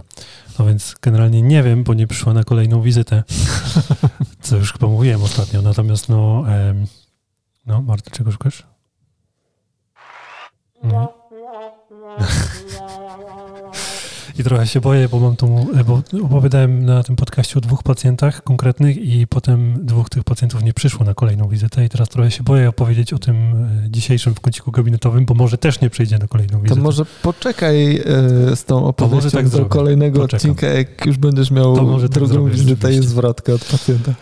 E no i dziękuję, Lia jeszcze dziękuję za umilanie czasu i mówi, że nie musimy się ograniczać czasowo, bo fajnie się nas słucha i zawsze się czegoś dowie. Z kolei Baruto, Baruto Suzu. E, bardzo dziękujemy za oznaczenie dokładnego momentu na YouTube, jak pa, pająk po mnie chodzi i tam się przestraszyłem go, także ktoś chciał sprawdzić. A było, jest, faktycznie. Jest timestamp na YouTube właśnie. 42-38 na poprzednim odcinku. Dobra. Ej, ale co? nie zostałeś Spider-Manem jednak? Nie, nie zostałem Spider-Manem niestety. Eee, dobra, moi drodzy. To co? Ich Nobla byście chcieli usłyszeć? Dawaj. Czy najpierw Nobla, bo doczytałem o co chodzi z tymi Noblami, które powstały e, O receptorach? o receptorach. No, No, to dawaj. no więc em, Nobel w dziedzinie medycyny został przyznany z, e, dwóm panom. Powinienem ich wymienić z nazwiska. Czekajcie. Daj im to. Dam im to. E, Ej, wiem, David to jest- Julius i Ardem Pata... O, to już czytałem. Pata, ostatnio. pata. Pataputę albo Pataputian. Jakoś tak. E, Czy to jest jakaś, bo ja nie, nie znam jakby zasad ym, takich, tej, takiej, jak to się nazywa? E, savoir vivre takiego naukowego, bo zauważyłem, że Huberman, jak czyta badania, to y, często wyczytuje pierwsze i ostatnie nazwisko. To jest jakaś taka, jakaś taka zasada, czy to jest jakiś taki... Nie. Nie, nie siedzę na tyle w świecie naukowym. Natomiast uważam, że powinno się, wiesz... Yy, jak A sprawdzałeś, czy te badania nie Miały mają po dwóch. prostu dwóch Ja autorów? tak, miałem takie wrażenie. Dobra, w każdym razie tych dwóch panów dostała nagrodę w dziedzinie medycyny za odkrycie receptorów ciepła. Znaczy nie to, że one w ogóle istnieją, ale jak działają receptory ciepła i jak działają receptory bólu. E, no i ci panowie, jakby tak naprawdę dla nas, dla naszej praktyki niewiele to zmienia. Oni odkryli mechanizm i poszczególne receptory i kanały jonowe, które są za to odpowiedzialne, dali im tam odpowiednie nazwy, i, ale ciekawe jest to, jak, e, jak dochodzili do, do, do tych bodźców, znaczy do tych wniosków. Na początek wzięli kapsaicynę i jakąś tam komórkę i stymulowali tą komórkę kapsaicyną. Podmieniali jej kod genetyczny tak, żeby w końcu przez, przestała reagować na kapsaicynę. I sprawdzili, jakie to, znaczy wiedzieli, jakie to koduje właśnie kanały, jakiego typu kanały. No i określili te kanały i okazuje się, że te same e, kanały, które przenoszą wrażenie właśnie z kapsaicyny, e, czyli z tej substancji, która jest w papryczkach choćby ostrych, e, przenoszą też wrażenie ciepła. Więc stąd to, jak jemy coś ostrego, to nam się wydaje, że nam pali japę. E, I Kuba I widzę, się że ma coś śmiesznego i się pocimy i tak dalej. No, E, I co ciekawe, jakby blo, e, jeżeli jesteśmy, jesteśmy w stanie zablokować te mm, receptory, ale wtedy doprowadzamy do gorączki, bo ciało ma wrażenie, że nie jest jeszcze wystarczająco ciepło. Więc to ma takie em, jakby Inklinacje? inklinacje takie, że ciężko będzie zastosować to terapeutycznie z uwagi właśnie na takie ogólne reakcje organizmu. Panowie też wykryli, wykryli kanał jonowy do odczuwania zimna i tutaj używali mentolu z kolei do tego, e, bo mentol powoduje takie wrażenie zimna i też jakby pokrywa się z tymi receptorami, które odbierają zimno. I były jeszcze e, receptory dotyku. I wiecie, jak oni sprawdzali receptory dotyku? Macie pomysł? Zrobili dokładnie to samo, tylko wzięli mikropipetę, tak mikropipetę, żeby można było nią dźgnąć komórkę i dźgali tą komórkę, sprawdzali jaka jest reakcja, podmieniali kod genetyczny, dopóki komórka nie przestała odpowiadać na dźgnięcie. To jest strasznie ciekawe, jakby dla mnie przynajmniej. I jak też, miała, proste- też była gorączka Ale w momencie, nie, nie, nie, nie, Czy nie, my już, już nie. jakby faktycznie mówimy o receptorach bólu, czy mówimy o receptorach dotyku, które są interpret... których, Nie, nie, nie, mówimy o informacja- receptorach dotyku i mówimy o receptorach e, bólu i ciepła. Okej, czyli mówimy o tym, że są osobne receptory, Osobne receptory do do, bólu. osobne receptory do czucia bólu i osobne do, do odczuwania W ciepła. sensie takim, że jest to dla mnie o tyle ciekawe, że do tej pory zawsze mówiliśmy, że jakby nie ma receptorów bólu jako takich, nie? Nie, nie. że no, mówiliśmy, że są odbieramy- receptory, które są No. odpowiedzialne za odbieranie tylko bólu. No tak, natomiast jakby nasilenie tego bólu jest jakby zależne nie tylko od jakby intensywności bodźca, ale jest bardzo zależne od tego, jak ten bodziec zostanie przetworzony w centralnym układzie Tak, nerwowym. tak, dokładnie tak. Natomiast no, musisz mieć, jakby oni, to co oni zbadali, to zbadali jakie kanały jonowe w komórkach, tu konkretnie w komórkach nerwowych, a jeszcze co zrobili, to sprawdzili e, ilość tych receptorów, em, tych typów receptorów w poszczególnych komórkach, no i ładnie im to korelowało z tym, że komórki nerwowe e, danego typu mają tam dużą właśnie na przykład duże stężenie tych receptorów dotyku, a inne mają duże stężenie ciepła, te, które byś się spodziewał, że będą odbierać ciepła w ciepło w porównaniu do tych, co mają odbierać dotyk. Ale co jest ciekawe, okazało się, że e, prawdopodobnie mamy jeden rodzaj receptorów dotyku. Znaczy to nie jest jeden rodzaj, tam jest ich kilka różnych typów, natomiast one są odpowiedzialne za czucie dotyku, takiego typowego dotyku, jak łapiemy szklankę, za czucie proprioceptywne, za e, czucie, e, znaczy za ciśnienie w naczyniach i tak dalej. Czyli to jest generalnie receptor, który reaguje na zmianę ciśnienia w swoim środowisku. Okej. E, No ale tu myślę, że Kuba trochę też nawiązywał do tego, że wszystkie te receptory tak naprawdę w określonych warunkach mogą przewodzić informację nocceptywną. W sensie Okej. wszystkie mechanoreceptory, nie? Mechanoreceptory. No tak, No. no tak. No ale receptory y, termiczne też mogą przenosić informacje. Ale nie jestem przekonany, czy wszystkie, wszystkie w sumie mechanoreceptory, no bo nie wiem, czy propriocepcja może ci przewodzić e, ból. No, myślę, że No Właśnie No dla mnie jest ciekawe, na ile to jest przewodzenie jakby... Mm, wiesz, czy mam problem? Jakby z, ból nie jest jakby na obwodzie, tylko jest interpretacją no, jakby... Z, Centralną, no, rozumiem. jakby co to znaczy, że jest przewodzenie bólu, nie? Bo to by mi sugerowało, że, no, że będzie zależność, tak? Im większa stymulacja bólowa, tym większe odczuwanie bólu, a wiemy, że No, no niekoniecznie, tak Kuba. jest. No ale nie? dlatego, że masz modulacje, które tam No zachodzą, właśnie. nie? No ale to nie znaczy, że, że to, jak odczuwasz ból, nie ma w ogóle znaczenia. To, ile masz bodźców bólowych, nie ma w ogóle znaczenia. Nie, no na pewno ma znaczenie, nie? Tylko właśnie na ile ma znaczenie w zależności od sytuacji, kontekstu i tak dalej. No okej, myślę, No że ale to jest na coś, przykład co na moglibyśmy tym, rozkminiać przez na tym szkoleniu y, z integracji y, Vistero jakiejś tam y, z profesorem Willardem, on mówił, że nie mamy nocyceptorów w swoim ciele, tylko mamy receptory, które przewodzą informację mm, jakby nocyceptywną i Mhm. w sensie nie mamy receptorów bólowych, nie? Stricte. Tylko, że intensywność bodźca będzie... No nawet nie intensywność bodźca, tylko modulacja bodźca Modulacja. z tych receptorów może doprowadzić do percepcji bólu lub też nie. Mhm. Okej, czyli... Znaczy generalnie to, to odbieranie bólu to jest dość złożony proces, więc rzeczywiście, tak jak Kuba mówi, możemy o tym rozdyskutować trzy godziny, ale... A może rzeczywiście tak jest, jak mówicie? Nie, No właśnie, nie bo jestem jakby- przekonany teraz. Że, że jakby ta informacja nie jest informacją ból, tylko Znaczy, jest na pewno- no, o zmianie na poziomie jakimś tam, która będzie po modulacjach odczuwana jako ból lub nie. I o co Roz- chodzi? Rozumiem Jeśli- to, że nie mamy typowych receptorów, że nie, nie mamy receptorów, które odbierają tylko ból, okej, z tym się zgadzam, natomiast wydaje mi się, że nie wszystkie receptory będą przewodzić ból. Nie, No. nie wszystko może być zinterpretowane jako ból. No nie, nie no, chciałbym ci polewać nad radkiem. oczywiście, że nie, ale To nie jest wiesz, Radek, tego no masz na przykład bodziec, Twin. bodziec temperaturowy, Mhm. nie?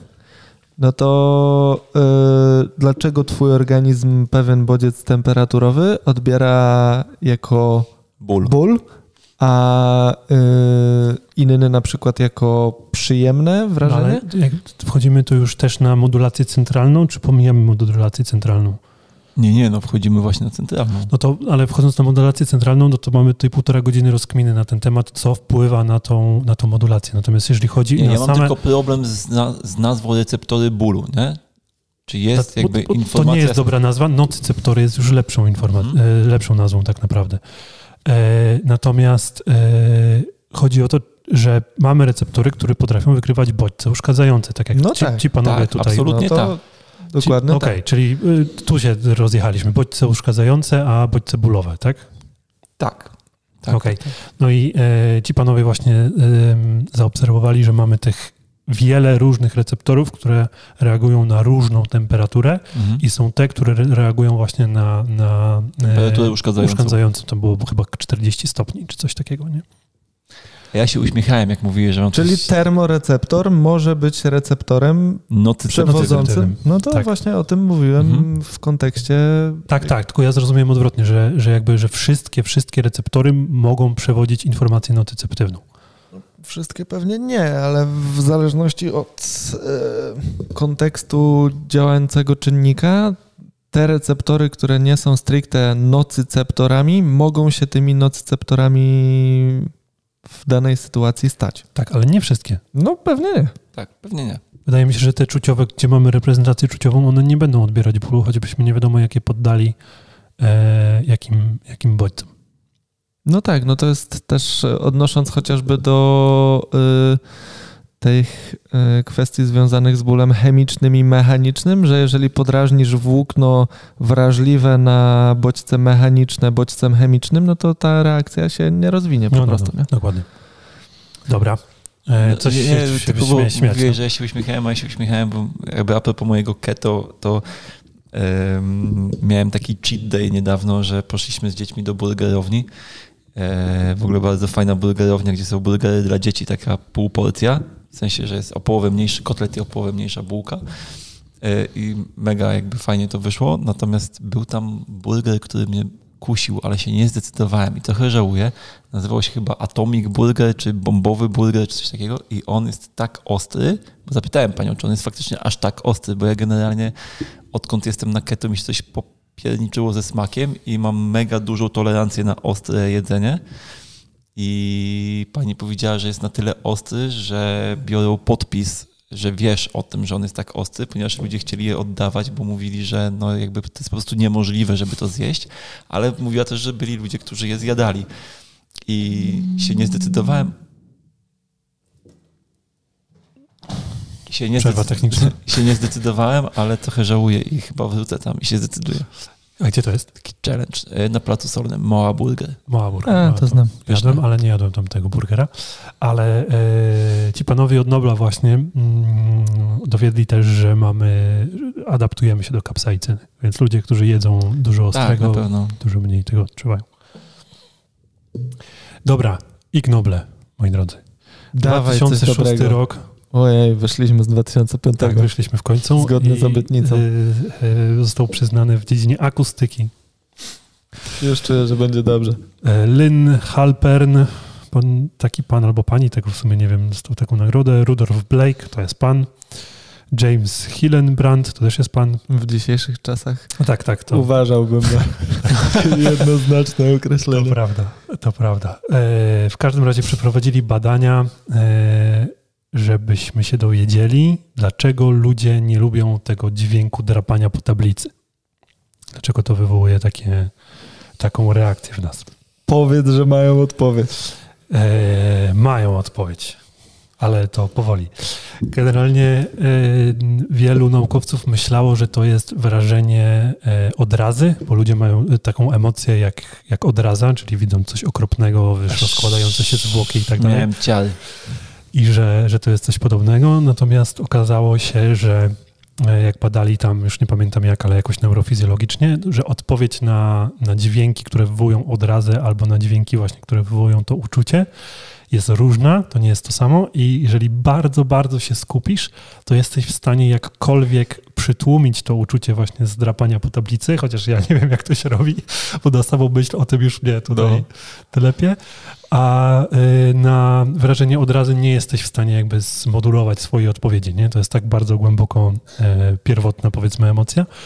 Natomiast, co jest ciekawe, że Hiszpanie mają osobne słowo na to i to się nazywa grima po hiszpańsku. To, to wyrażenie takie, które się, które się No, kojarzę. się- Taka odraza po hiszpańsku, tak? Właśnie nie, nie, nie. Jakby jest osobne słowo na odrazę, a jest na to, dokładnie na to, na, na to wyrażenie, które wywołuje drapanie po tablicy albo podobne rzeczy. I, e, I to jest grima. Grima się nazywa po hiszpańsku, więc możemy zostać przy tym, żeby jakoś to nazywać. I to, to wyrażenie tej grimy można też dotykowo e, uzyskać. Nie wiem, czy kiedyś mieliście coś takiego. Ja mam, ja mam, nie zawsze mi się to zdarza, ale jak macie takie ch- chusteczki, takie normalne chusteczki Higieniczne. higieniczne. i byście zaczęli rozrywać te warstwy między sobą, to to mi robi, nie wiem, czy to dźwięk, ale tam dźwięku chyba nie ma. To robi. mi robi grimę i mam takie Nie, wspomnienie, mi nie. mam takie wspomnienie z dzieciństwa, Jesteś w tym. e, gdzie jeszcze nie mieliśmy zmywarki w domu i tam dużo, dużo jakby spędziłem przed myciem naczyń przed zlewem. Dzieciństwa. I nie, nie, nie, ale e, mieliśmy taką suszarkę, wiecie, taką tak typową suszarkę No. na naczynia, ale ona nie była ze stali zrobiona, tylko była zrobiona z jakiejś takiej dziwnej, nie wiem z czego dokładnie to było. I to jeszcze nasiąkło wodą i zrobiło się takie strasznie porowate. I w momencie, kiedy zaczepiałem ręką o to, to miałem właśnie wywołaną Grimę. taką grimę, no. Także tak. I jest parę takich e, teorii, skąd się to wzięło. I e, jedna mówi o tym, że to był e, w podobnych częstotliwościach do tego dźwięku jest e, sygnał ostrzegawczy, który e, wydają z siebie człekokształtne, czyli że to jest tak nasza reakcja na, na zagrożenie. Spróbuj wydać to. Czyli po prostu częstotliwość dźwięku. Czy tak, częstotliwość dźwięku to jest jedna rzecz, natomiast to się jakoś tam ponoć nie broni całkiem, całkiem e, dobrze. E, e, a okazuje się, że też człekokształtne mają taką samą reakcję na e, biały szum, czyli na taką, e, jak to się mówi, na przypadkowe, przypadkowe częstotliwości dźwięku, tak jakbyście radio po prostu rozstroili, to, to, to właśnie człekokształtne mają taką reakcję podobną na to, a my zupełnie nie. Co ciekawe. E, I co jeszcze? I jeszcze chciałem jedną rzecz tutaj. Aha, Może ale właśnie dlatego, to że w toku ewolucji nauczyliśmy się słuchać radia. tolerować. Być może, natomiast to jest chyba za krótki, za krótki moment e, ewolucji, żebyśmy mieli aż taką adaptację do, do tego. No ale to nieważne. W każdym razie obalili to w ten sposób, że, bo podejrzewali, że to są te najwyższe dźwięki, które, e, które powodują tą, tą, to wrażenie. Więc e, nagrali ten dźwięk, obcięli górę, obcięli doły i zostawili środek i porównali reakcję na te góry i doły i na środek i okazało się, że na środek mamy taką reakcję, a nie na górę i doły, a na górę i doły reagowały te człekokształtne, więc ta, ta koncepcja się wysypała, a za to właśnie e, a nie, ten antynobel został przyznany za to, że em, czekajcie, żebym to dobrze a nie, dokład, dokładnie za to, czyli że makaki e, odbierają ten dźwięk właśnie jako, jako e, odpowiedź zagrożenia, znaczy jako sygnał zagrożenia, natomiast no to zostało właśnie obalone, więc ten antynobel został przyznany względnie niesłusznie. Jest jeszcze inna teoria, która to tłumaczy, a z kolei chodzi o kształt naszego ucha i e, przez to, jak jest zbudowane nasze ucho, to dźwięki właśnie w tym zakresie 2000 do 4000 Hz powodują e, wzmocnienie i dlatego odbieramy to niejako jako właściwie nocyceptywny bodziec. Okej. Też nie wiem, jak, jak dobrze się to broni tak naprawdę. No ale to z założenia wszystkie dźwięki w skali od 2 do 4 tysięcy powinny to powodować. Tak, tak. Natomiast ja mam takie przemyślenie, jak mało trzeba mieć problemów w życiu, żeby zająć się takim problemem. Nie, ja nie uważam wcale chyba. Nie, nie, nie. To Znaczy, jest, dla wiesz, mnie to jest bardzo ciekawy problem. Ja dlatego zapytałem cię o to, czy mają odpowiedź, bo dla mnie to jest mega z ciekawe. punktu nie? widzenia ewolucyjnego to jest bardzo ciekawe, To że jest, masz jest. odruch taki na taki dźwięk i to, jakby to jest zastanawiające, bo normalnie jeżeli masz e, reakcje, których nie potrafisz powstrzymać, to najczęściej są to głęboko ewolucyjnie stare reakcje, nad którymi nie jesteś w stanie zapanować. Jakby kora nie przejmuje nad nimi, wiesz, władzy w żaden sposób. A to jest jedna z takich reakcji, bo teraz tu sobie mówimy tylko o tym skrapa, e, g, Grimie? skrapa, skrapaniu o, o grimie. Mówimy o grimie, a już tutaj siedzimy i dostajemy, wiesz, No. dreszcze, nie? Z- Zastanawiam się w takim razie, czy jeżdżenie widelcem po teflonie to jest ten sam zakres. Ym, Ale ja, Ale ja bym się jeszcze zastanowił, czy to, Nie, sam nie jesteś reaguję po tak. teflon. No, Ale czy to nie jest jakaś ty taka, wiesz, że to jest sprzężone z jakimiś traumatycznymi wspomnieniami ze szkoły. jest to jakaś I teoria. teraz pytanie, Jest pytanie, czy teraz jak już powymieniali w większości szkół tablicę, Czyli szkoła była Czy dla dzieci- wszystkich ale traumą. marker też potrafi to zrobić na tablicy. ale no tak, Też Ale no rzadziej, tak, zdecydowanie rzadziej. rzadziej. no. musi być... To widzisz, no na przykład to by mnie ciekawiło, żeby zrobić takie badania. Z jaką siłą i pod jakim kątem musisz nacisnąć marker na, ta, na białej Żeby tablicy, zrobił żeby zrobił grimę. To widzisz, to ja uważam, że na to to już trzeba mieć za dużo czasu, Kuba. E, ale mm, jakby no jest coś takiego, że zastanawiam się, na ile też e, taka nasza indywidualna mm, wrażliwość, jeśli chodzi o bodźce środowiskowe, będzie też tą grimę i te inne takie dźwięki wpisujące się powiedzmy w tą grupę e, generować, nie? Bo czasem na pewno macie też tak, że nie wiem, jak ktoś widelcem po talerzu skrzybie tak, końcówkę tak, tak. Tam, tam zresztą było takie badanie, które też było robione widelcem po talerzu. Więc, no? więc dużo takich elementów się tutaj pojawia, nie? I na ile to jest po prostu, nie wiem, pewna forma przebodźcowania. No, ja podejrzewam, że ta teoria właśnie mówiąca o wymaganiu fali no i bodźcu nocnym to będzie właśnie to, ale nie wiem, Kuba widzę, że masz coś jeszcze dodałeś. Nie, bo o tych talerzach, widelcach. Znacie słowa musia i siunia? Znaczy się musia albo siunia? Mój przyjaciel używa takich sformułowań, że na przykład jak wylizać talerz, to jest jakby wysiuniać go, nie? Okay. Ale jak bierzesz chleb, tak zgarniasz sos, to jest wymusiać. Okej. Okay.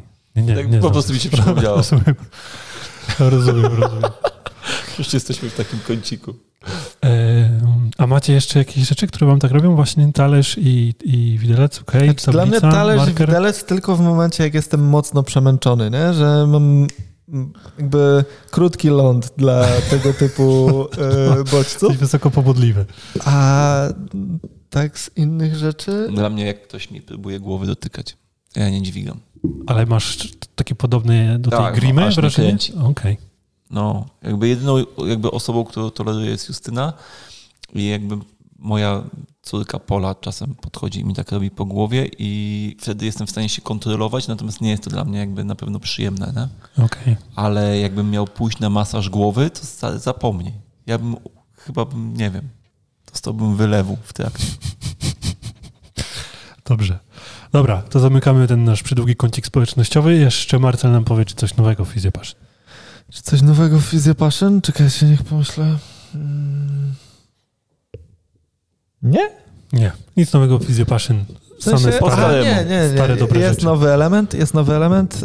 Um, nowym elementem są tak zwane anatomiczne puzzle, czyli co tydzień możecie się sprawdzić w quizach anatomicznych, które są taką fajną um, powtórką dla wielu osób.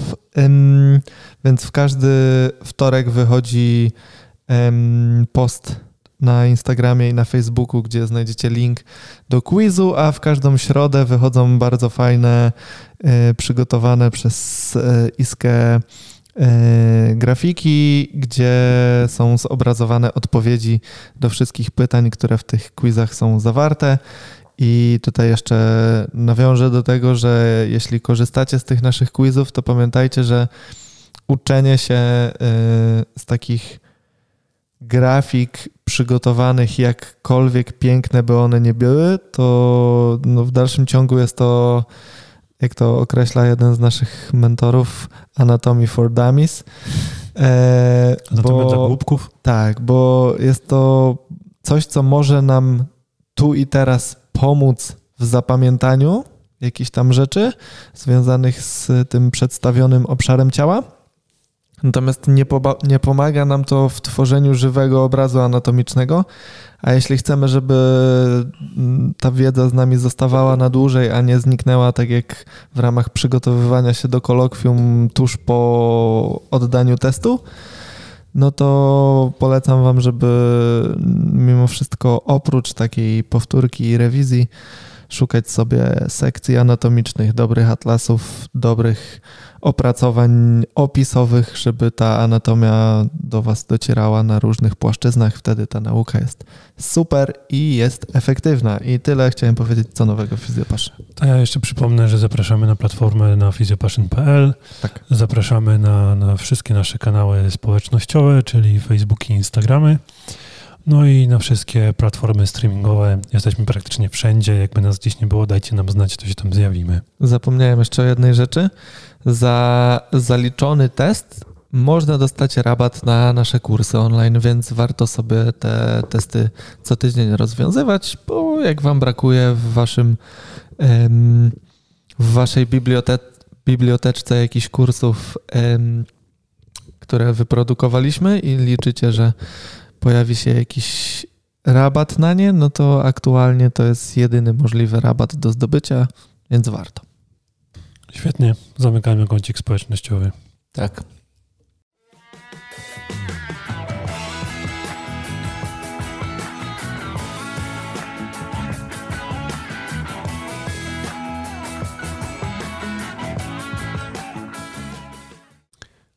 Kącik gabinetowy. Dobrze? Czy się pogubiłem w kącikach? Tak, nie no. Bardzo dobrze. Ja stwierdziłem w takim razie za waszą podpowiedzią, że nie będę opowiadał o tej pacjentce, bo mi znowu nie przyjdzie. Więc, a ma przyjść w przyszłym tygodniu, więc opowiem o niej jak w tym tygodniu. odcinku. Jak w tym przyjdzie. odcinku. Ja jeśli przyjdzie. Może samo wspomnienie o jakimś pacjencie już sprawia, że on nie przychodzi. Dobra, e, wy panowie mieliście jakieś rzeczy do kącika gabinetowego. Ty pierwszy, ja pierwszy. Mój kącik gabinetowy się chyba mocno łączy z tematem głównym odcinka, więc jakby... Dobrze. To e, ja tutaj e, pochwalę się tym, że mi się coś nie udało. Czyli nie udało mi się pomóc pacjentowi. Trafił do mnie pacjent, który został przekierowany przez e, terapeutkę, moją kursantkę, która po dwóch spotkaniach e, bez rezultatu e, stwierdziła, że przyśle go do mnie. Pan z dość bardzo niespecyficznym bólem lokalizującym się gdzieś głęboko pod lewą łopatką, który pojawiał się w bardzo niespecyficznych i ciężkich do takiego powtarzalnego wyłapania sytuacjach, bo czasem pan się musiał ponaginać i skręcać w lewo, czasem w prawo, więc nie można było tego przypisać tak jednoznacznie na zasadzie jak kurczy jakieś struktury mięśniowe, to się coś dzieje, albo jak rozciąga, to się coś dzieje. W każdym razie ból e, stricte taki mechaniczny, bo punktowy, związany po prostu z tym, że no, wykonując jakąś aktywność, ten ból czasem się pojawiał, czasem nie. Ciężko było jakby wyłapać, jaka to jest aktywność, która go generuje. No i e, spotkaliśmy się, myśl zasady, o której dzisiaj wspomniałeś, trzy razy i ja na tym trzecim spotkaniu no w dalszym ciągu nie byłem w stanie mm, z tym bólem się uporać, więc poleciłem temu pacjentowi, żeby odwiedził ortopedę, do którego odsyłam e, moich pacjentów, no i otrzymałem, znaczy do czego zmierzam z całym tym tematem? Zmierzam do tego, że y, nie jest rzeczą negatywną czy złą z założenia, jeśli nie jesteście w stanie komuś pomóc. Wszystko jest kwestią tego, jak staracie się radzić sobie z tym sami ze sobą i co proponujecie wtedy pacjentom, bo myślę, że to jest takie kluczowe. ym, spuentowanie tego tematu. I ja tutaj swoją niemoc postanowiłem przekuć na wybranie po prostu innej ścieżki. Nie? Jeśli ja swoją ścieżką manualną nie jestem w stanie pacjentowi pomóc, to jako, że nie była u niego prowadzona do tej pory żadna dodatkowa diagnostyka, odeślę go do ortopedy. Odesłałem go do ortopedy i po tej wizycie u ortopedy dostałem odpowiedź od pacjenta, dostałem maila od pacjenta, tak? Napisał do mnie sam z siebie, nie, nie, nie, nie prosiłem jakoś bardzo mocno o taką wiadomość. Napisał bardzo Ci dziękuję za namiary na tego ortopedę. Byłem u niego wczoraj, pierwszy raz spotkałem doktora, który zrobił na mnie tak ogromne wrażenie. Dalej jestem w szoku, normalnie działał jak doktor House.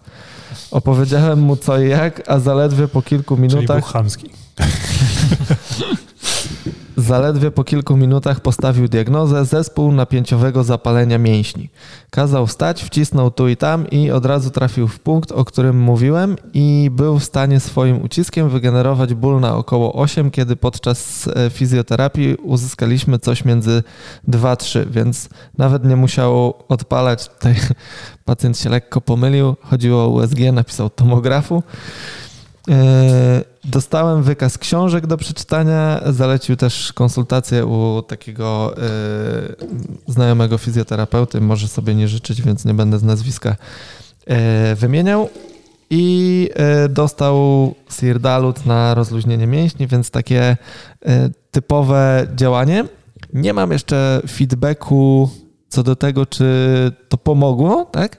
Wiesz, co się teraz stanie, pacjent już przepadnie, już nie będziesz miał z nim kontaktu. E, aha, bo wspomniałem go tak. w podcaście, tak?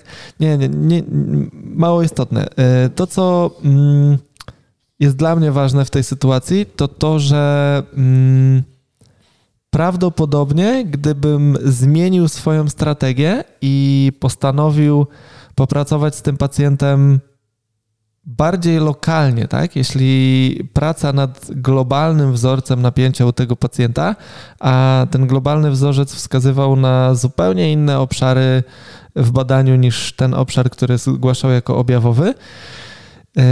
Natomiast co ciekawe, mimo zmian we wzorcu napięciowym podczas terapii, on na każdą kolejną terapię wracał z tym samym wzorcem, więc myślę, że być może w jakiś sposób to było ze sobą powiązane, ale zbyt mało uwagi poświęciłem tej lokalnej pracy. Więc y, tą historię przytaczam po to, żeby z jednej strony uczulić słuchaczy na to, że nie ma znowu takiego rozgraniczenia, że globalna terapia jest lepsza od lokalnej, tylko najlepsza jest ta terapia, która trafia w e, sedno pacjenta. i potrzeby pacjenta. Więc tutaj błąd z mojej strony, że tego lokalnego postępowania było zbyt mało. A druga rzecz, że nawet jeśli nie pomożemy pacjentowi, to ten pacjent, jeśli zostanie przez nas nakierowany na ścieżkę, która koniec końców przyniesie mu oczekiwany efekt, to on w dalszym ciągu potrafi być e, nam wdzięczny, bo jak pacjent pisze w dalszej części swojej wiadomości, mm, Podsumowując, cieszę się, że skierowałeś mnie do odpowiedniego lekarza. Szanuję za prawidłowe podejście i raz jeszcze bardzo dziękuję. E, oczywiście mam nadzieję, że będę mógł się pochwalić, jeśli uda się pozbyć bólu, a jak nie, to z pewnością zgłoszę się do ciebie ponownie po pomoc.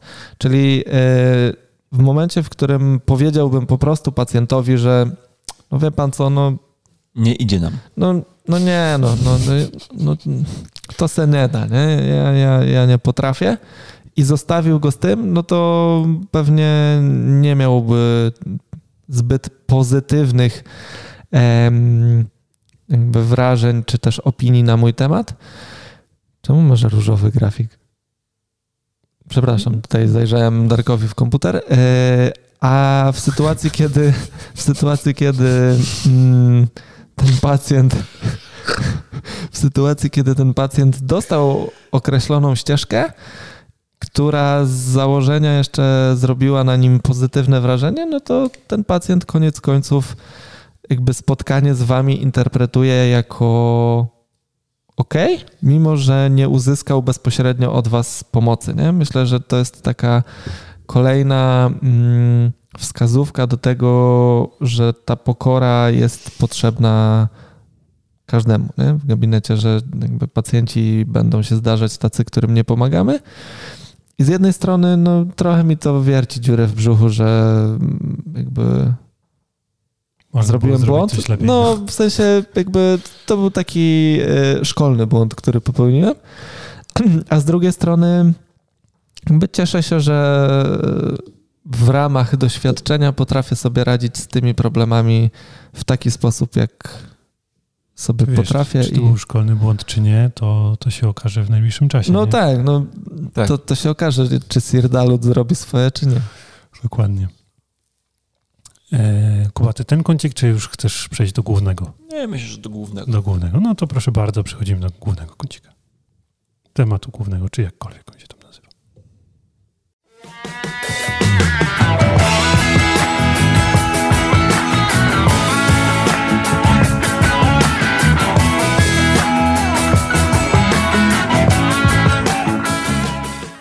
Temat główny numeru 24 odcinka Fizopaszyn na podsłuchu Odpowiedzialność za słowa. Uuu, Jak zabrzmiało. Ale wybrzmiało, no. No nie, bo ostatnio miałem dwie takie pacjentki i jakby na ich przykładzie intensywnie właśnie o tym myślałem. Jedna pani to była pani mm, z taką dosyć dużą skoliozą, ale nie jakąś ogromną, no ale jednak z taką widoczną skoliozą, z garbem żebrowym. Yy, pani taka około 60 lat której, która ma silne bóle w obrębie tego garbu żebrowego.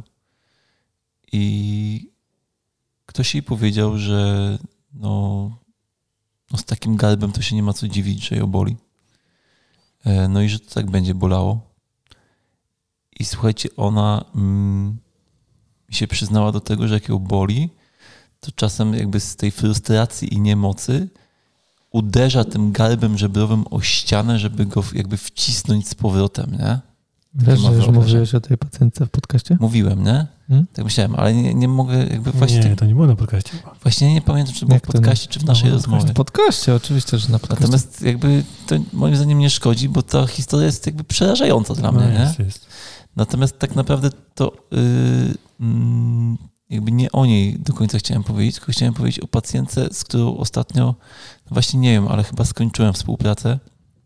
Była u mnie na trzech wizytach, przy czym trzecia się nie odbyła, nie? Bo, bo ona się umówiła, ja jej nie umówiłem na tą trzecią wizytę, ona się sama umówiła na tą trzecią wizytę i w sensie po drugiej wizycie jakby poprosiłem ją o kontakt za jakiś czas dałem jej tam różne wskazówki, natomiast ona się nie skontaktowała ze mną, tylko się po prostu umówiła na kolejną wizytę i ta wizyta się nie odbyła. W sensie nie, nie, nie zrobiłem jej wizyty, bo pani jest bardzo, bardzo mocno mm, psychosomatycznie pobudzona i moim zdaniem te jej objawy są bardzo mocno psychosomatyczne. Natomiast to jest pani, która jest po operacji kręgosłupa, mhm. która jakby nie przyniosła spodziewanego efektu, w sensie dalej ją boli. Bolało przed operacją i boli po operacji. I po tej operacji ktoś ją zmanipulował, ktoś jej zmanipulował ten operowany odcinek kręgosłupa. Ta manipulacja była bardzo bolesna, więc ktoś postanowił ją powtórzyć. Stwierdził, że źle ją zrobił, więc drugi raz ją zmanipulował. No i ona od tamtej pory ma te bóle jeszcze większe Przynajmniej tak to sobie jakby, jakby kojarzy, że to od tamtego momentu się nasiliło.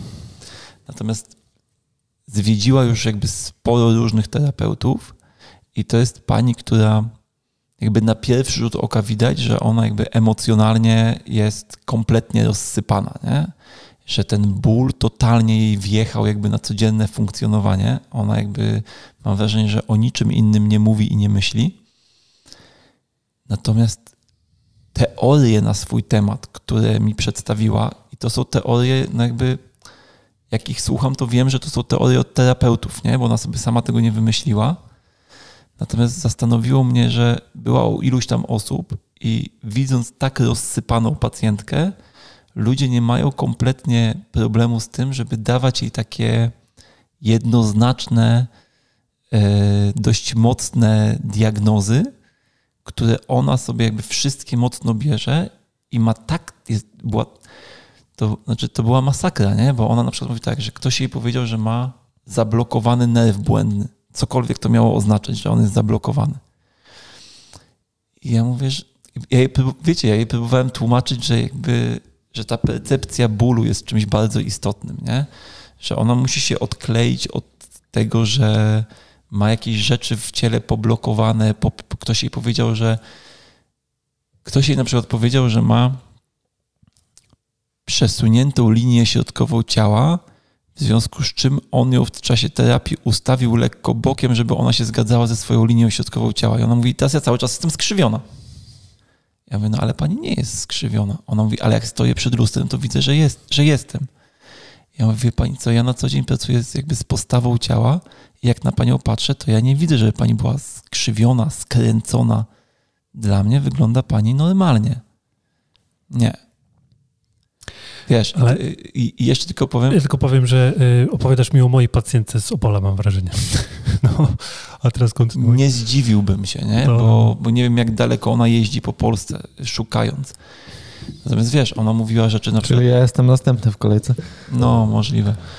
Natomiast ona mówiła rzeczy typu, wiecie, ja na przykład jakby chcąc zobaczyć, czy da się jakoś wyciszyć, e, powiedziałem jej, że proponuję, żeby sobie zrobiła e, trening autogenny, nie? żeby sobie puściła z YouTube'a jogę nidrę i żeby sobie tam pooddychała, po, zrobiła sobie autorelaksację i zobaczyła, czy jest w stanie się, to ona twierdziła, że się po prostu miała tak zwane uwolnienia jakby psychosomatyczne w, w czasie po prostu prostego oddychania, nie?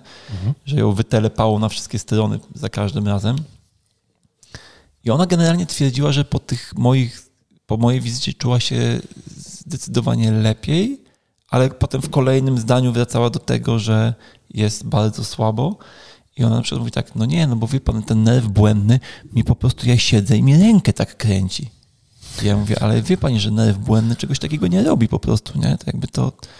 No, no, no. No ale jakby nie mogłem się z nią kompletnie dogadać, nie? To było na tej zasadzie, że ja jej próbowałem wytłumaczyć, że rzeczy, które ona o sobie myśli, jakby nie zgadzają się z obrazem klinicznym, który przedstawia.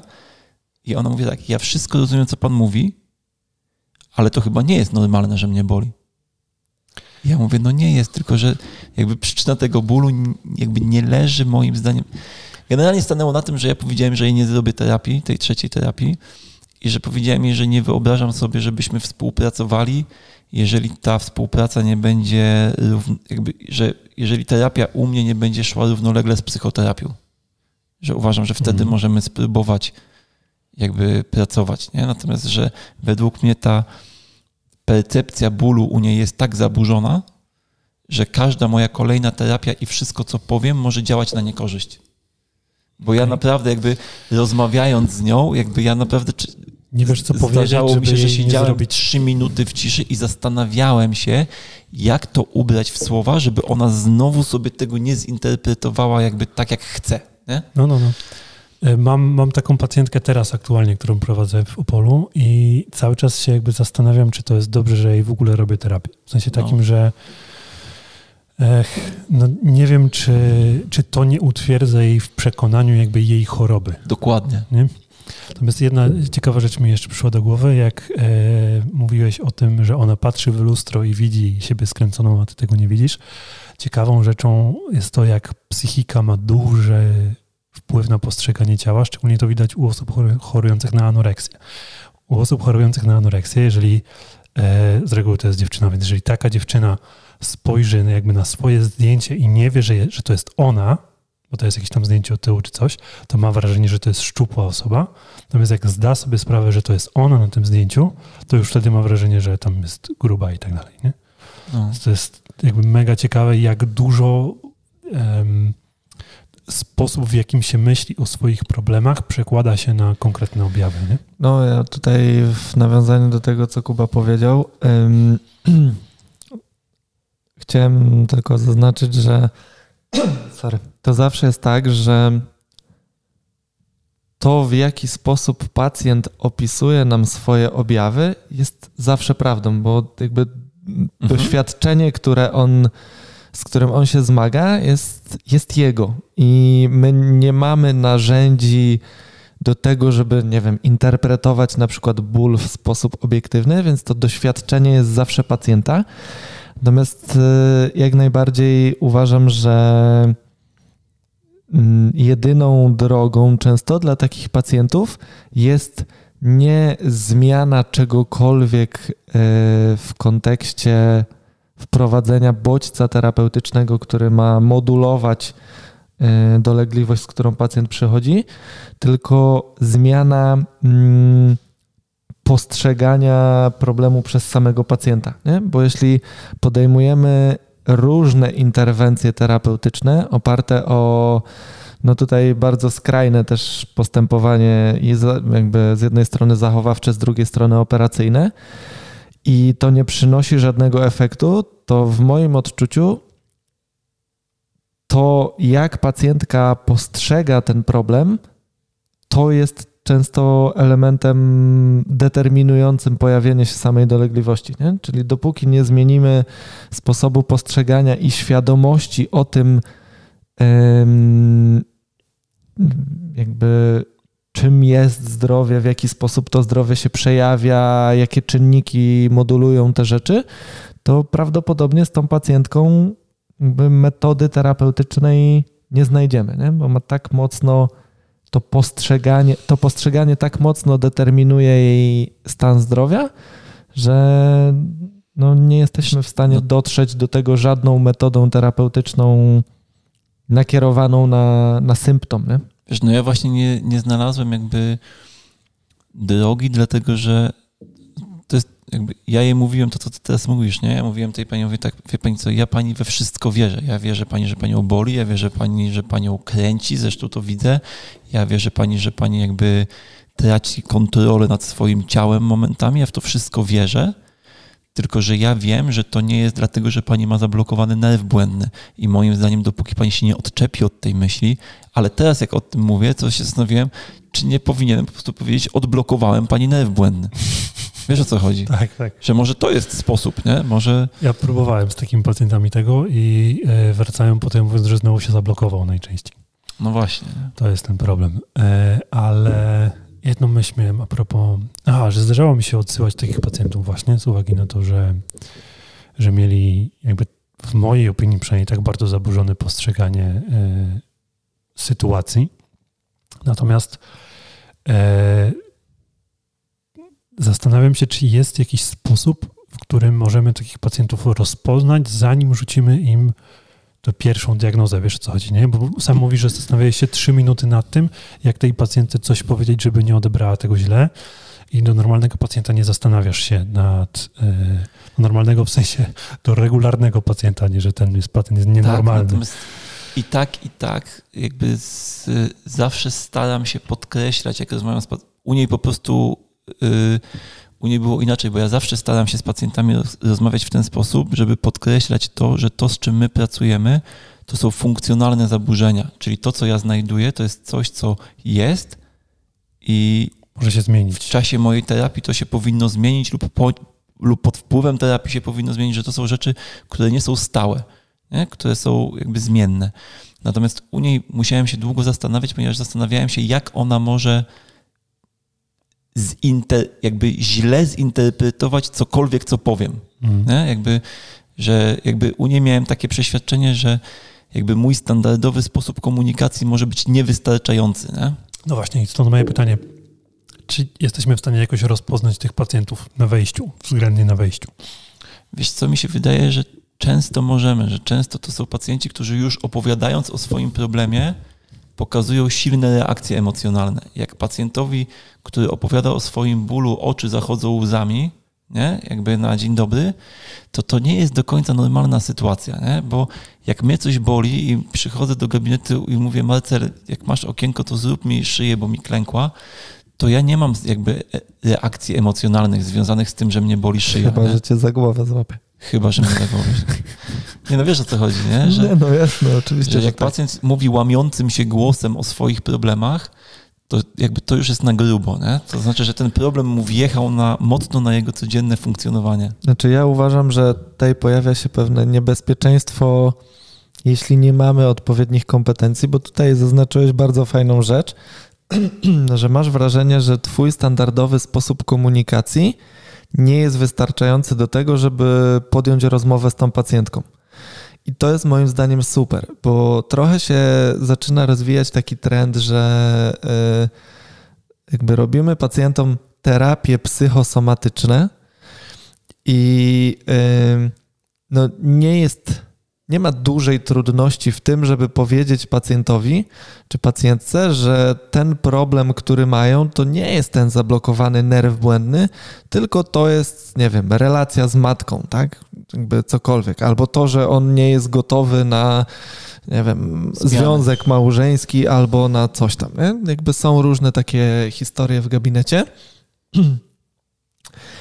I e, to jest w moim odczuciu nakładanie na tego pacjenta po prostu innej kalki, nie? Jakby tak jak ktoś powiedział o nerwie błędnym i nie wiem, pacjentka chcąc rozwiązać swój problem usilnie znalazła jakąś tam teorię poliwagalną i szuka sobie jakichś historii w internetach, jak e, z tym nerwem błędnym pracować, to jakby fokusuje ją na konkretnym jakby fokusują po prostu na objawie. Nie? Ona interpretuje swoje codzienne życie z perspektywy tego objawu. To może się wydarzyć taka sytuacja, że jak jej powiemy, że to jest kwestia relacji z matką, no to ona nagle zacznie szukać dróg postępowania, w jaki sposób może naprawić relację ze swoją matką. I jakby dopóki nie naprawi relacji ze swoją matką, może mieć wrażenie, że nie naprawi jakby swojego życia, nie? swojego zdrowia. Ja, ja miałem dokładnie taką pacjentkę, dokładnie taką pacjentkę, która przyszła do mnie do gabinetu, mówiąc, że jeden z terapeutów powiedział jej, że wszystkie jej problemy biorą się od nierozwiązanej relacji, już teraz nie pamiętam, czy z matką, czy z ojcem, pani była na wielu psychoterapiach, jakby w sposób, w jaki opowiadała o tym wszystkim, wskazywał, że to nie jest wcale nierozwiązany problem. Zaś wiadomo, ja nie jestem tutaj ekspertem, mhm. jeśli chodzi o te psych psychologiczne rzeczy. Natomiast sposób, w jaki opowiadała, nie, nie, dawał żadnych wskazań na to, że tam jeszcze jest jakiś problem, natomiast w jej głowie cały czas miała wrażenie, że jeszcze musi to bardziej rozwiązać, jeszcze bardziej rozwiązać, jeszcze bardziej rozwiązać. I chodziła po różnych terapeutach i przyszła do mnie, czy ja jestem w stanie coś z tym zrobić. Nie? No, to jest mój problem z tym grzebaniem w przeszłości też, nie? Że jakby ja wiem, że to jakby niektórym pomaga, Natomiast myślę, że przychodzi taki moment, kiedy trzeba przejść do teraźniejszości i wziąć jakby odpowiedzialność za swoje życie i sobie powiedzieć, że dobra, mam nierozwiązany problem z matką, natomiast jakby trzeba to zostawić z tyłu. Nie? Natomiast e, do innej rzeczy jakby chciałbym z tym zmierzać, bo e, to nie jest też tak, że nie możemy pacjentowi powiedzieć, jaka jego jest diagnoza. Znaczy, jak, nie możemy pacjentowi, nie możemy pacjenta zostawić bez diagnozy tak naprawdę. Nie? On powinien wiedzieć, co się z nim dzieje. Więc problemem nie do końca, znaczy na pewno to, jak przekazujemy pewne rzeczy jest problemem, ale y, myślę, że u takich pacjentów, o których teraz mówimy, to jest raczej jakby kwestia, właśnie zastanawiam się czego tak naprawdę, ale jakby leżąca trochę po stronie pacjenta, nie? Czyli to są jakieś tam nierozwiązane sprawy, jakieś, I myślę, że ta droga wtedy w kierunku tam powiedzmy tego psychologa czy psychoterapeuty to jest chyba na najlepsze rozwiązanie. Natomiast nie mam tutaj jakichś super w sensie, dobrych odpowiedzi na to. Ja tutaj jeszcze wracając do tematów psychosomatycznych, mm, wiem, że pojawia się coraz więcej trendów związanych z manualnym leczeniem tematów psychosomatycznych.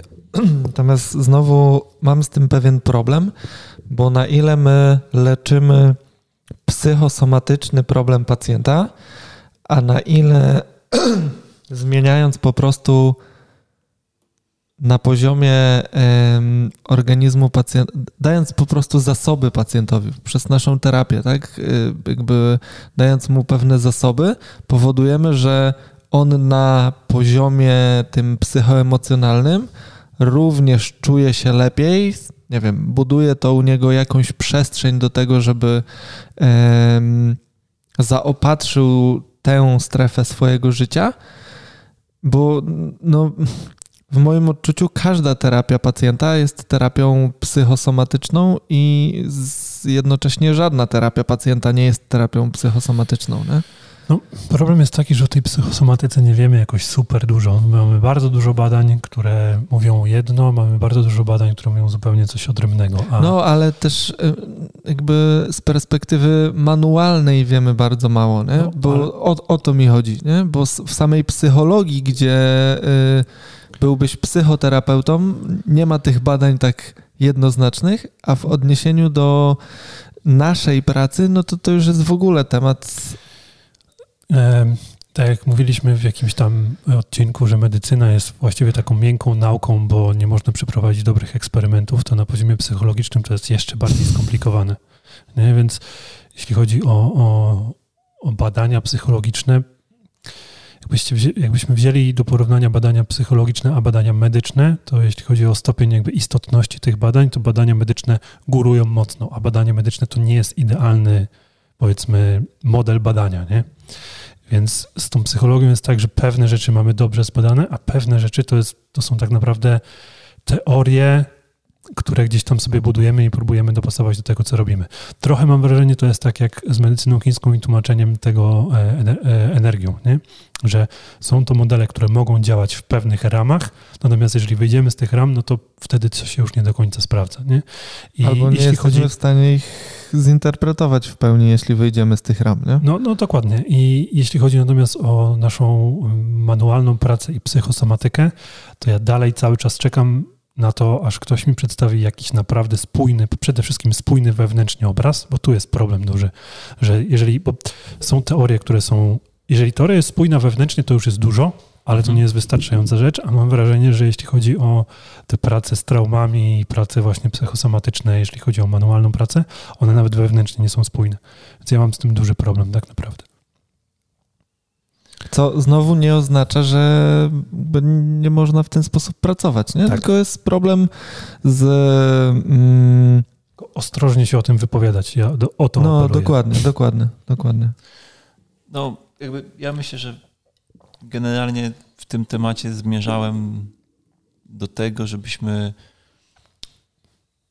szczególnie jeżeli jakby pacjent ma duży ładunek emocjonalny, co widać, no jakby nie trzeba być psychologiem, żeby widać, że pacjent jakby emocjonal, ma, jakby ma silny stosunek emocjonalny do swojego problemu bólowego czy jakiegokolwiek innego.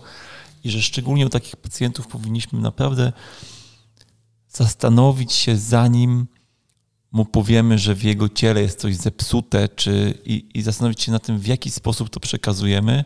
Szczególnie dotyczy to moim zdaniem terapeutów, którzy pracują w konkretnych modelach terapeutycznych, bo jeżeli pracujesz w konkretnym modelu terapeutycznym, to musisz jakby mieć na tyle pokory, żeby pamiętać, że twój sposób diagnozowania jest związany z twoim modelem, w którym pracujesz. Że to jakby, że postrzegasz pacjentów jakby w pewnym e, No, w pewnych ramach, no. W pewnych ramach, w pewnym schemacie i moim zdaniem jakby nie ma w tym nic złego, jeśli ty się w tym dobrze czujesz, jeśli chcesz pracować w tym modelu, bo każdy z nas pracuje w jakimś modelu, on jest węższy lub szerszy. Ważne, żeby był twój, żeby był jakby w zgodzie z tobą. Natomiast ważne, żeby to pamiętać, nie? Bo, bo ja mogę myśleć, że pracuję jakby w bardzo szerokim modelu osteopatycznym, natomiast w dalszym ciągu ja postrzegam pacjentów przez pryzmat ich y, jakby wzorców napięciowych, tak? A oni mogą mieć problemy właśnie na poziomie jakby psychologicznym, czy na poziomie jakby Chemicznym. jakimś medycznym, którym, którego ja nie dostrzegam w ogóle, nie? Więc jakby pokora, nie? Moim zdaniem to jest jakby szczególnie tutaj jakby istotne.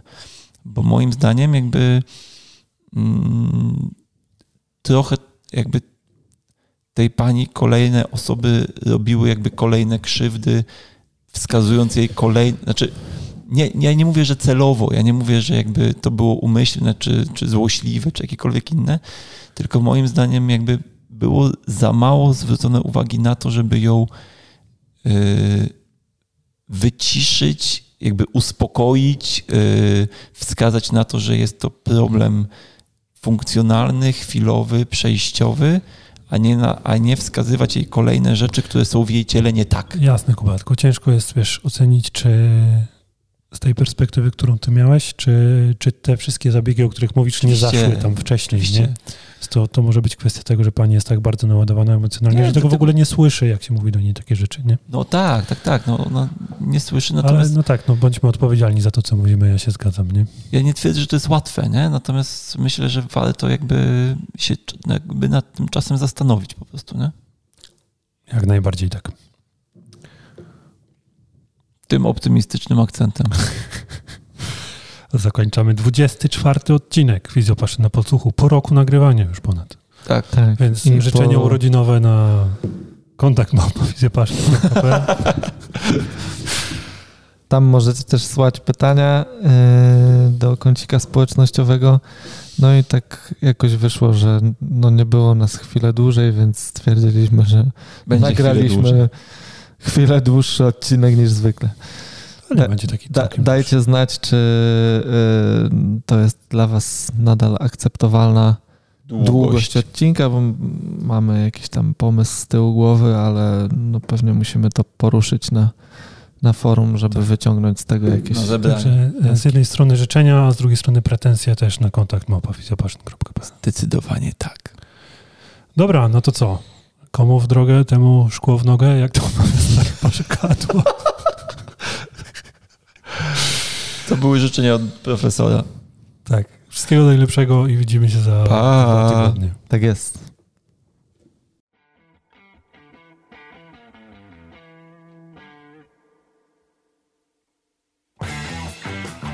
A tym każdą reprymendę, którą, której próbuję mu udzielić, nie? Na przykład mówię, Tymon, czy mógłbyś jakby pamiętać, żeby wynosić po sobie naczynia do zlewu? On robi